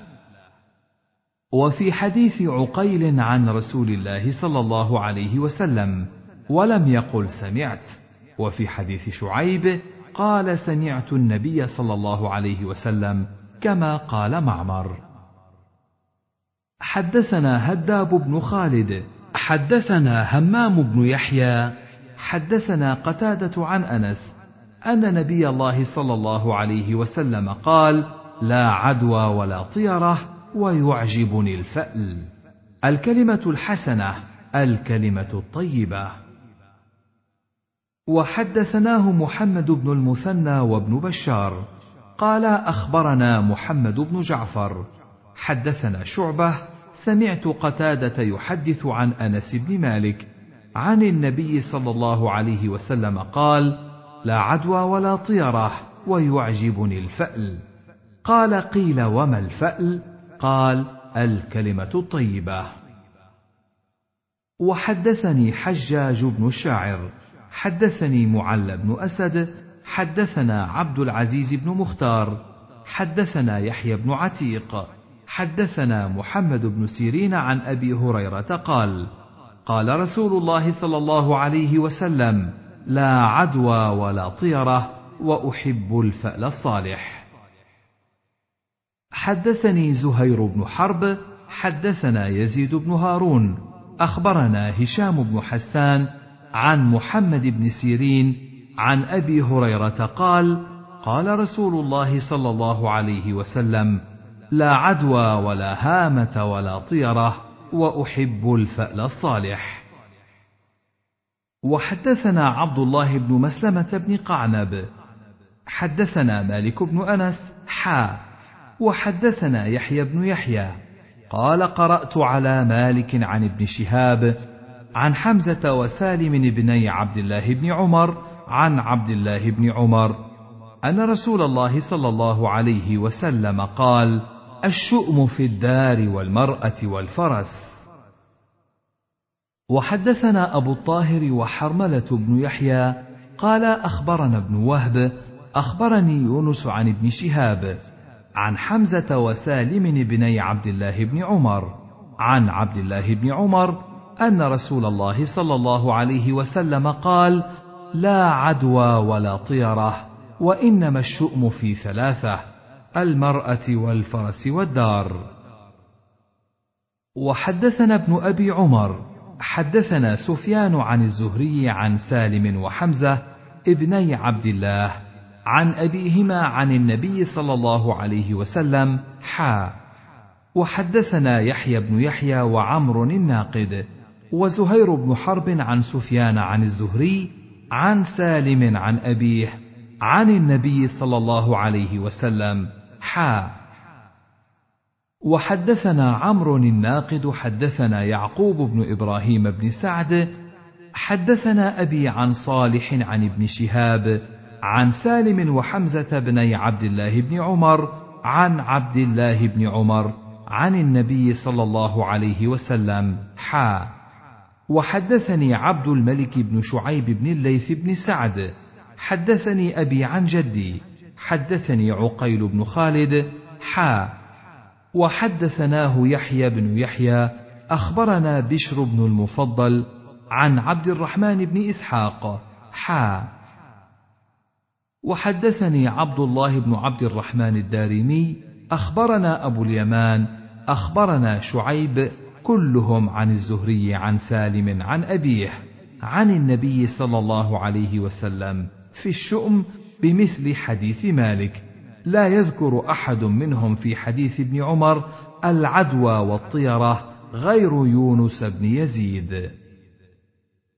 وحدثنا أحمد بن عبد الله بن الحكم حدثنا محمد بن جعفر. حدثنا شعبة عن عمر بن محمد بن زيد أنه سمع أباه يحدث عن ابن عمر عن النبي صلى الله عليه وسلم أنه قال: إن يكن من الشؤم شيء حق ففي الفرس والمرأة والدار. وحدثني هارون بن عبد الله. حدثنا روح بن عبادة. حدثنا شعبة بهذا الإسناد مثله ولم يقل حق. وحدثني أبو بكر بن إسحاق حدثنا ابن أبي مريم أخبرنا سليمان بن بلال حدثني عتبة بن مسلم عن حمزة بن عبد الله بن عمر عن أبيه أن رسول الله صلى الله عليه وسلم قال إن كان الشؤم في شيء ففي الفرس والمسكن والمرآة. وحدثنا عبد الله بن مسلمة بن قعنب. حدثنا مالك عن أبي حازم عن سهل بن سعد قال قال رسول الله صلى الله عليه وسلم إن كان ففي المرأة والفرس والمسكن يعني الشؤم. وحدثنا أبو بكر بن أبي شيبة حدثنا الفضل بن دكين حدثنا هشام بن سعد عن أبي حازم عن سهل بن سعد عن النبي صلى الله عليه وسلم بمثله.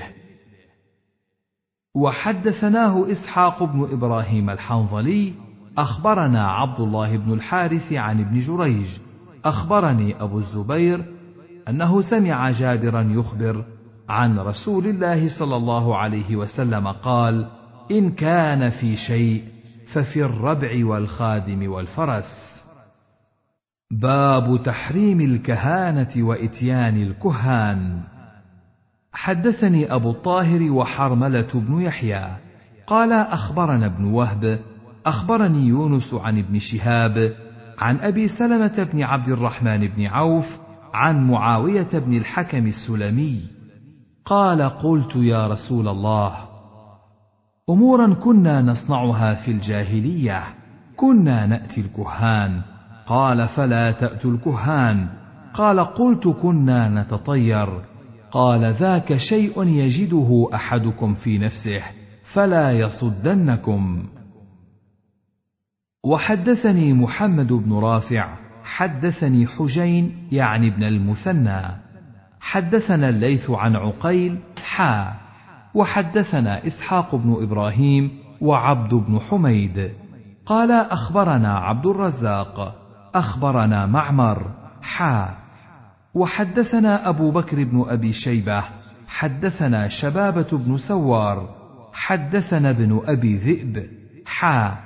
وحدثني محمد بن رافع أخبرنا إسحاق بن عيسى أخبرنا مالك كلهم عن الزهري بهذا الإسناد مثل معنى حديث يونس غير أن مالكا في حديثه ذكر الطيرة وليس فيه ذكر الكهان.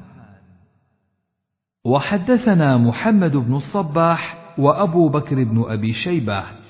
قال حدثنا إسماعيل وهو ابن علية عن حجاج الصواف حا. وحدثنا إسحاق بن إبراهيم أخبرنا عيسى بن يونس حدثنا الأوزاعي.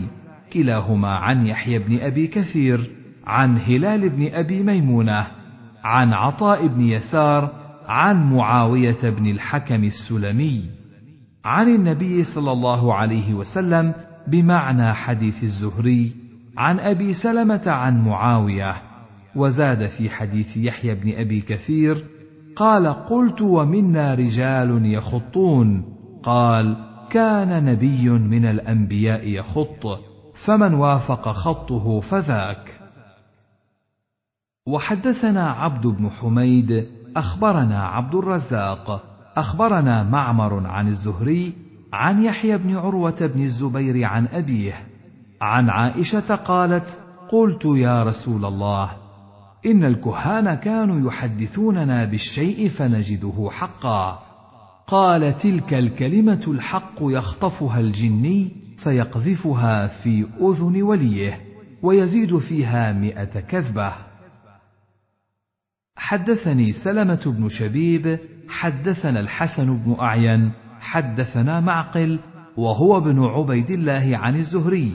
أخبرني يحيى بن عروة أنه سمع عروة يقول قالت عائشة سأل أناس رسول الله صلى الله عليه وسلم عن الكهان. فقال لهم رسول الله صلى الله عليه وسلم ليسوا بشيء. قالوا يا رسول الله فإنهم يحدثون أحيانا الشيء يكون حقا.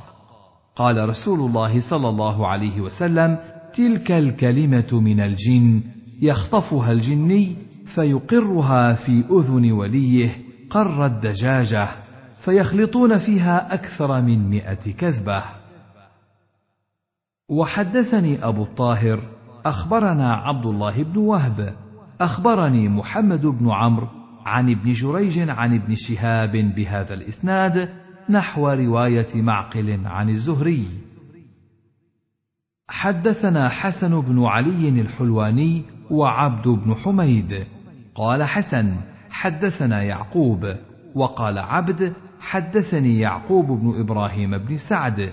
حدثنا أبي عن صالح عن ابن شهاب حدثني علي بن حسين أن عبد الله بن عباس قال أخبرني رجل من أصحاب النبي صلى الله عليه وسلم من الأنصار أنهم بينما هم جلوس ليلة مع رسول الله صلى الله عليه وسلم رمي بنجم فاستنار.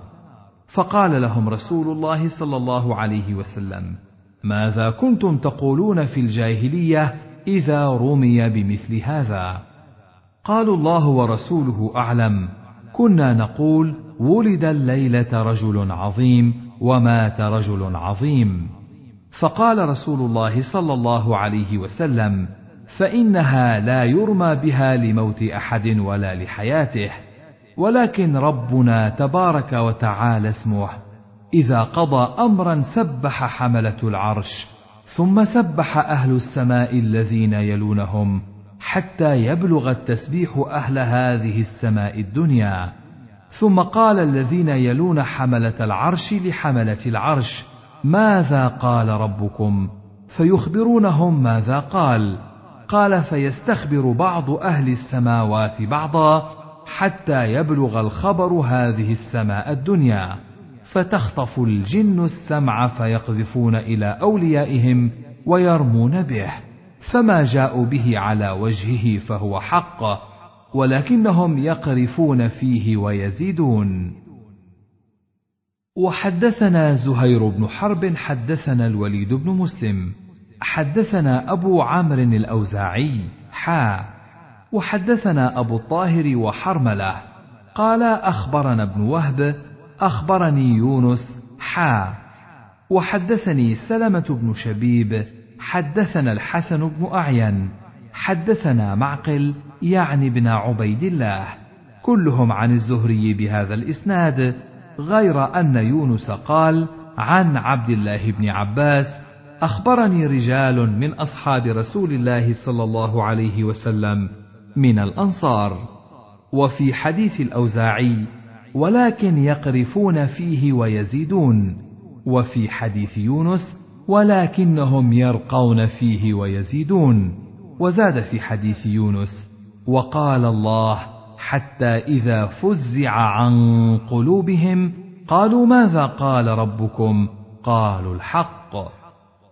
وفي حديث معقل كما قال الأوزاعي ولكنهم يقرفون فيه ويزيدون. حدثنا محمد بن المثنى العنزي حدثنا يحيى يعني ابن سعيد عن عبيد الله عن نافع عن صفية عن بعض أزواج النبي صلى الله عليه وسلم عن النبي صلى الله عليه وسلم قال من أتى عرافا فسأله عن شيء لم تقبل له صلاة أربعين ليلة. باب اجتناب المجذوم ونحوه.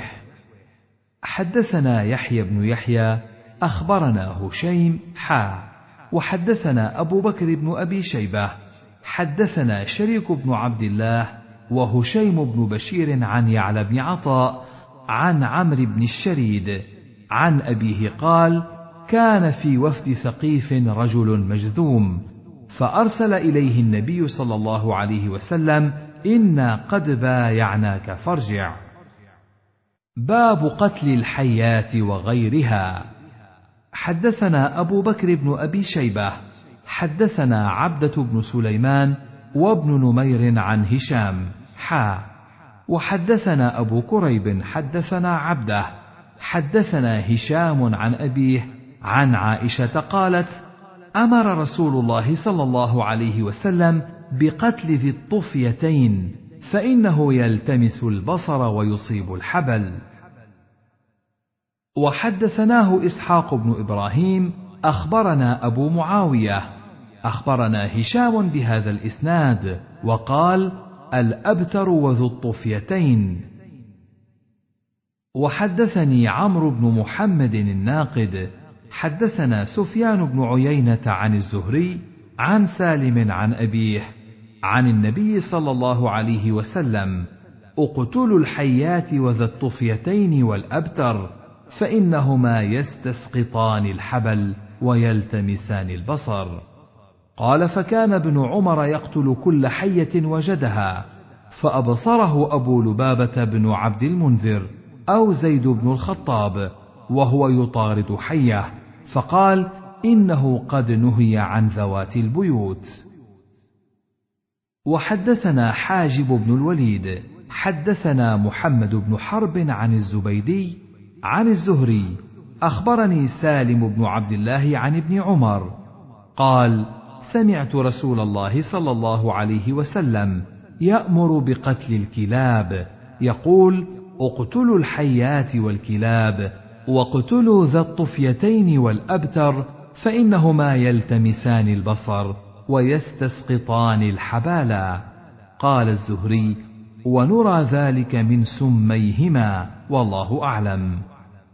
قال سالم قال عبد الله بن عمر فلبثت لا أترك حية أراها إلا قتلتها فبين أنا أطارد حية يوما من ذوات البيوت مر بي زيد بن الخطاب أو أبو لبابة وأنا أطاردها. فقال مهلا يا عبد الله فقلت إن رسول الله صلى الله عليه وسلم أمر بقتلهن. قال إن رسول الله صلى الله عليه وسلم قد نهى عن ذوات البيوت. وحدثنيه حرملة بن يحيى أخبرنا ابن وهب. أخبرني يونس حا. وحدثنا عبد بن حميد أخبرنا عبد الرزاق. أخبرنا معمر حا. وحدثنا حسن الحلواني حدثنا يعقوب حدثنا أبي عن صالح كلهم عن الزهري بهذا الإسناد غير أن صالحا قال حتى رآني أبو لبابة بن عبد المنذر وزيد بن الخطاب فقالا إنه قد نهى عن ذوات البيوت. وفي حديث يونس أقتلوا الحيات ولم يقل ذا الطفيتين والأبتر. وحدثني محمد بن رمح أخبرنا الليث. حا.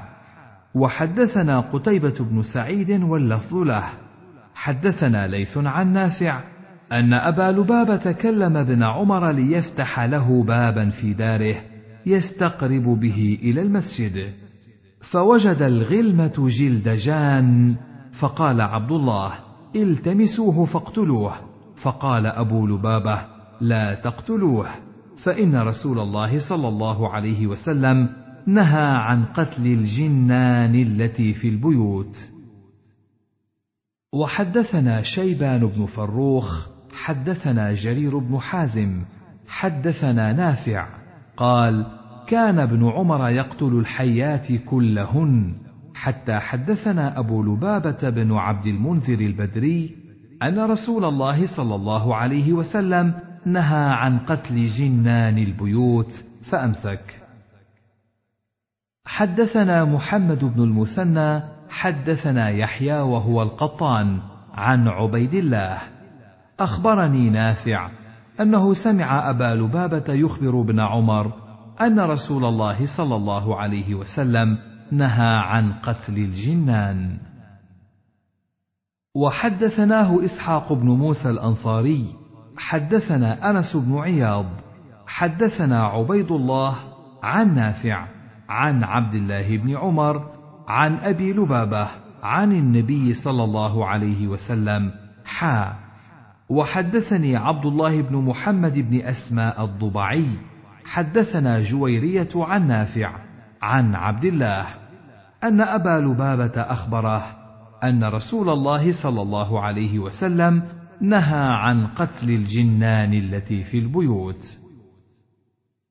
حدثنا محمد بن المثنى حدثنا عبد الوهاب يعني الثقفي. قال سمعت يحيى بن سعيد يقول أخبرني نافع أن أبا لبابة بن عبد المنذر الأنصاري وكان مسكنه بقباء فانتقل إلى المدينة. فبينما عبد الله بن عمر جالسا معه يفتح خوخة له إذا هم بحية من عوامر البيوت فأرادوا قتلها. فقال أبو لبابة إنه قد نهي عنهن يريد عوامر البيوت. وأمر بقتل الأبتر وذي الطفيتين. وقيل هما اللذان يلتمعان البصر ويطرحان أولاد النساء. وحدثني إسحاق بن منصور أخبرنا محمد بن جهضم. حدثنا إسماعيل وهو عندنا ابن جعفر. عن عمر بن نافع عن أبيه قال كان عبد الله بن عمر يوما عند هدم الله. فرأى وبيصجان فقال اتبعوا هذا الجان فاقتلوه. قال أبو لبابة الأنصاري إني سمعت رسول الله صلى الله عليه وسلم نهى عن قتل الجنان التي تكون في البيوت إلا الأبتر وذا الطفيتين فإنهما اللذان يخطفان البصر ويتتبعان ما في بطون النساء. وحدثنا هارون بن سعيد الأيلي حدثنا ابن وهب حدثني أسامة ان نافعا حدثه أن أبا لبابة مر بابن عمر وهو عند الأطم الذي عند دار عمر بن الخطاب يرصد حيه بنحو حديث الليث بن سعد. حدثنا يحيى بن يحيى وأبو بكر بن أبي شيبة وأبو كريب وإسحاق بن إبراهيم واللفظ ليحيى. قال يحيى وإسحاق أخبرنا وقال الآخران حدثنا أبو معاوية عن الأعمش عن إبراهيم عن الأسود عن عبد الله قال كنا مع النبي صلى الله عليه وسلم في غار وقد أنزلت عليه والمرسلات عرفا فنحن نأخذها من فيه رطبة إذ خرجت علينا حية فقال اقتلوها فابتدرناها لنقتلها فسبقتنا. فقال رسول الله صلى الله عليه وسلم وقاها الله شركم كما وقاكم شرها.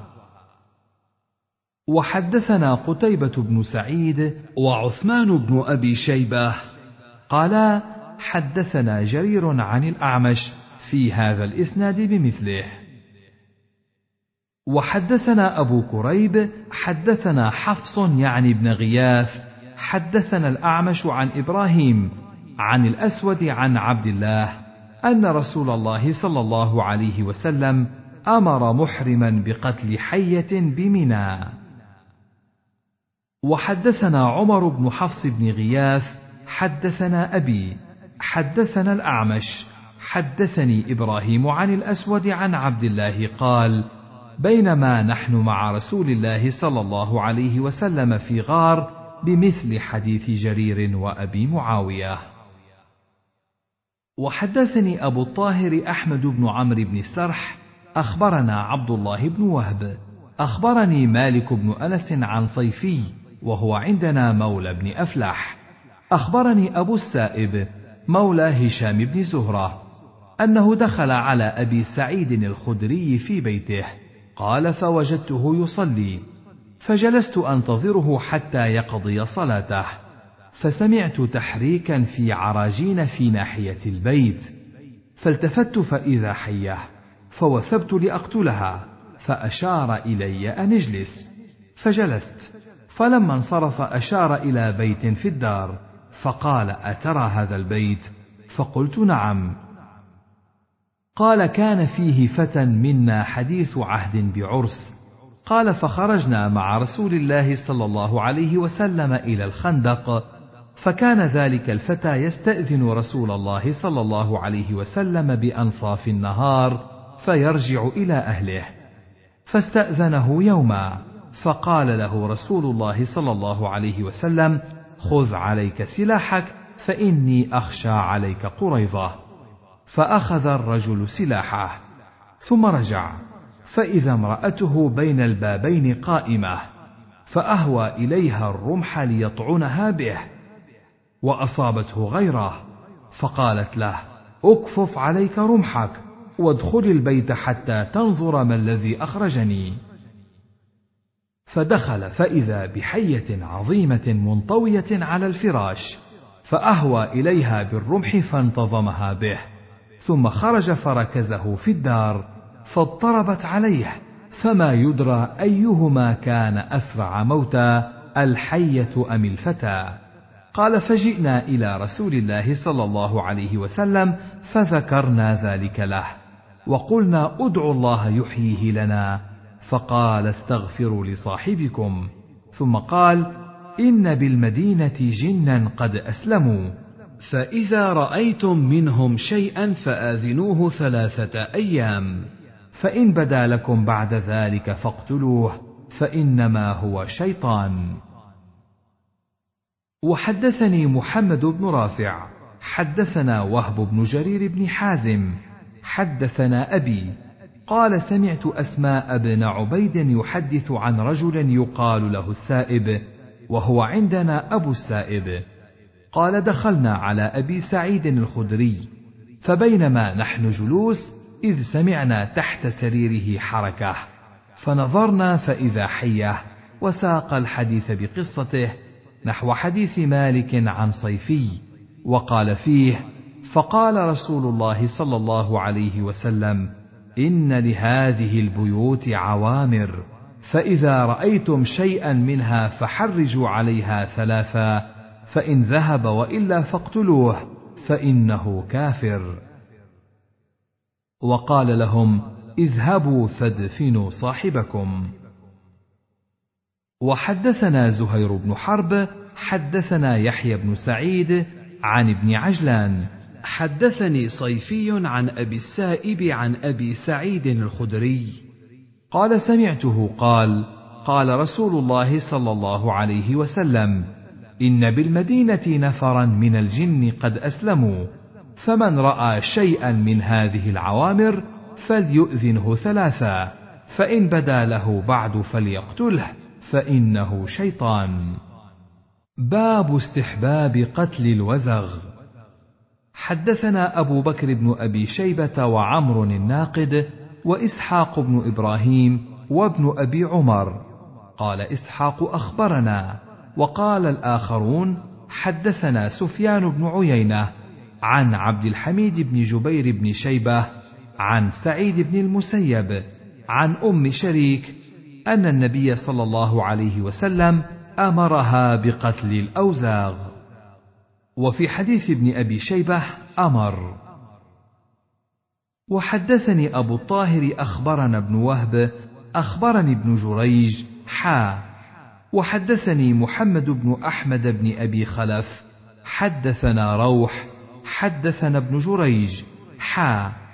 وحدثنا عبد بن حميد أخبرنا محمد بن بكر أخبرنا ابن جريج أخبرني عبد الحميد بن جبير بن شيبة أن سعيد بن المسيب أخبره أن أم شريك أخبرته أنها استأمرت النبي صلى الله عليه وسلم في قتل الوزغان فأمر بقتلها. وأم شريك إحدى نساء بني عامر بن لؤي اتفق لفظ حديث ابن أبي خلف وعبد بن حميد وحديث بن وهب قريب منه. حدثنا إسحاق بن إبراهيم وعبد بن حميد. قال أخبرنا عبد الرزاق. أخبرنا معمر عن الزهري عن عامر بن سعد عن أبيه أن النبي صلى الله عليه وسلم أمر بقتل الوزغ وسماه فويسقا.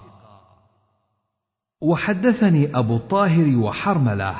قال أخبرنا ابن وهب أخبرني يونس عن الزهري عن عروة عن عائشة أن رسول الله صلى الله عليه وسلم قال للوزغ الفويسق. زاد حرملة قالت ولم أسمعه أمر بقتله. وحدثنا يحيى بن يحيى أخبرنا خالد بن عبد الله عن سهيل عن أبيه عن أبي هريرة قال قال رسول الله صلى الله عليه وسلم من قتل وزغة في أول ضربة فله كذا وكذا حسنة ومن قتلها في الضربة الثانية فله كذا وكذا حسنة لدون الأولى وإن قتلها في الضربة الثالثة فله كذا وكذا حسنة لدون الثانية. حدثنا قتيبة بن سعيد حدثنا أبو عوانة حا. وحدثني زهير بن حرب حدثنا جرير حا. وحدثنا محمد بن الصباح حدثنا إسماعيل يعني بن زكرياء حا. وحدثنا أبو كريب حدثنا وكيع عن سفيان كلهم عن سهيل عن أبيه عن أبي هريرة عن النبي صلى الله عليه وسلم بمعنى حديث خالد عن سهيل. إلا جريرا وحده فإن في حديثه من قتل وزغا في أول ضربة كتبت له مئة حسنة وفي الثانية دون ذلك وفي الثالثة دون ذلك. وحدثنا محمد بن الصباح حدثنا إسماعيل يعني ابن زكريا عن سهيل حدثتني أختي عن أبي هريرة عن النبي صلى الله عليه وسلم أنه قال في أول ضربة سبعين حسنة. باب النهي عن قتل النمل. حدثني أبو الطاهر وحرملة بن يحيى. قال أخبرنا ابن وهب أخبرني يونس عن ابن شهاب عن سعيد بن المسيب وأبي سلمة بن عبد الرحمن عن أبي هريرة عن رسول الله صلى الله عليه وسلم أن نملة قرصت نبيا من الأنبياء فأمر بقرية النمل فأحرقت فأوحى الله إليه: أفي أن قرصتك نملة أهلكت أمة من الأمم تسبح. حدثنا قتيبة بن سعيد حدثنا المغيرة يعني ابن عبد الرحمن الحزامي عن أبي الزناد عن الأعرج عن أبي هريرة أن النبي صلى الله عليه وسلم قال: نزل نبي من الأنبياء تحت شجرة فلدغته نملة فأمر بجهازه فأخرج من تحتها ثم أمر بها فأحرقت فأوحى الله إليه فهلا نملة واحدة. وحدثنا محمد بن رافع حدثنا عبد الرزاق أخبرنا معمر عن همام بن منبه. قال هذا ما حدثنا أبو هريرة عن رسول الله صلى الله عليه وسلم فذكر أحاديث منها وقال رسول الله صلى الله عليه وسلم نزل نبي من الأنبياء تحت شجرة فلدغته نملة فأمر بجهازه فأخرج من تحتها وأمر بها فأحرقت في النار. قال فأوحى الله إليه فهلا نملة واحدة؟ باب تحريم قتل الهره حدثني عبد الله بن محمد بن أسماء الضبعي. حدثنا جويرية بن أسماء عن نافع عن عبد الله أن رسول الله صلى الله عليه وسلم قال: عذبت امرأة في هرة سجنتها حتى ماتت فدخلت فيها النار، لا هي أطعمتها وسقتها إذ حبستها، ولا هي تركتها تأكل من خشاش الأرض. وحدثني نصر بن علي الجهضمي حدثنا عبد الأعلى عن عبيد الله بن عمر عن نافع عن ابن عمر وعن سعيد المقبوري عن أبي هريرة عن النبي صلى الله عليه وسلم بمثل معناه وحدثناه هارون بن عبد الله وعبد الله بن جعفر عن معن بن عيسى عن مالك عن نافع عن ابن عمر عن النبي صلى الله عليه وسلم بذلك. وحدثنا أبو كريب حدثنا عبدة عن هشام عن أبيه عن أبي هريرة أن رسول الله صلى الله عليه وسلم قال: عذبت امرأة في هرة لم تطعمها ولم تسقها ولم تتركها تأكل من خشاش الأرض. وحدثنا أبو كريب حدثنا أبو معاوية حا. وحدثنا محمد بن المثنى حدثنا خالد بن الحارث حدثنا هشام بهذا الإسناد. وفي حديثهما ربطتها. وفي حديث أبي معاوية حشرات الأرض. وحدثني محمد بن رافع وعبد بن حميد.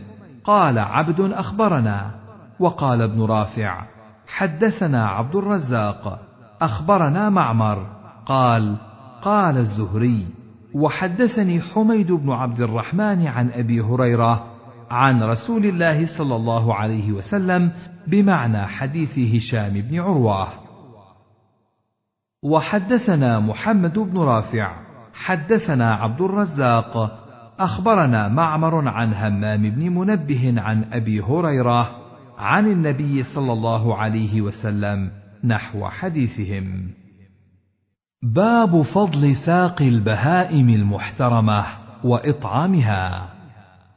حدثنا قتيبة بن سعيد عن مالك بن أنس فيما قرئ عليه عن سمي مولى أبي بكر عن أبي صالح السمان عن أبي هريرة أن رسول الله صلى الله عليه وسلم قال بينما رجل يمشي بطريق اشتد عليه العطش فوجد بئرا فنزل فيها فشرب ثم خرج فإذا كلب يلهث يأكل الثرى من العطش. فقال الرجل لقد بلغ هذا الكلب من العطش مثل الذي كان بلغ مني. فنزل البئر فملأ خفه ماء ثم أمسكه بفيه حتى رقي. فسقى الكلب فشكر الله له فغفر له. قالوا يا رسول الله وإن لنا في هذه البهائم لأجرا. فقال في كل كبد رطبة أجر. حدثنا أبو بكر بن أبي شيبة حدثنا أبو خالد الأحمر عن هشام عن محمد عن أبي هريرة عن النبي صلى الله عليه وسلم أن امرأة بغيا رأت كلبا في يوم حار يطيف ببئر قد أدلع لسانه من العطش فنزعت له بموقها فغفر لها. وحدثني أبو الطاهر أخبرنا عبد الله بن وهب أخبرني جرير بن حازم عن أيوب السختياني. عن محمد بن سيرين عن أبي هريرة قال قال رسول الله صلى الله عليه وسلم بينما كلب يطيف بركية قد كاد يقتله العطش إذ رأته بغي من بغايا بني إسرائيل فنزعت موقها فاستقت له به. فسقته إياه فغفر لها به.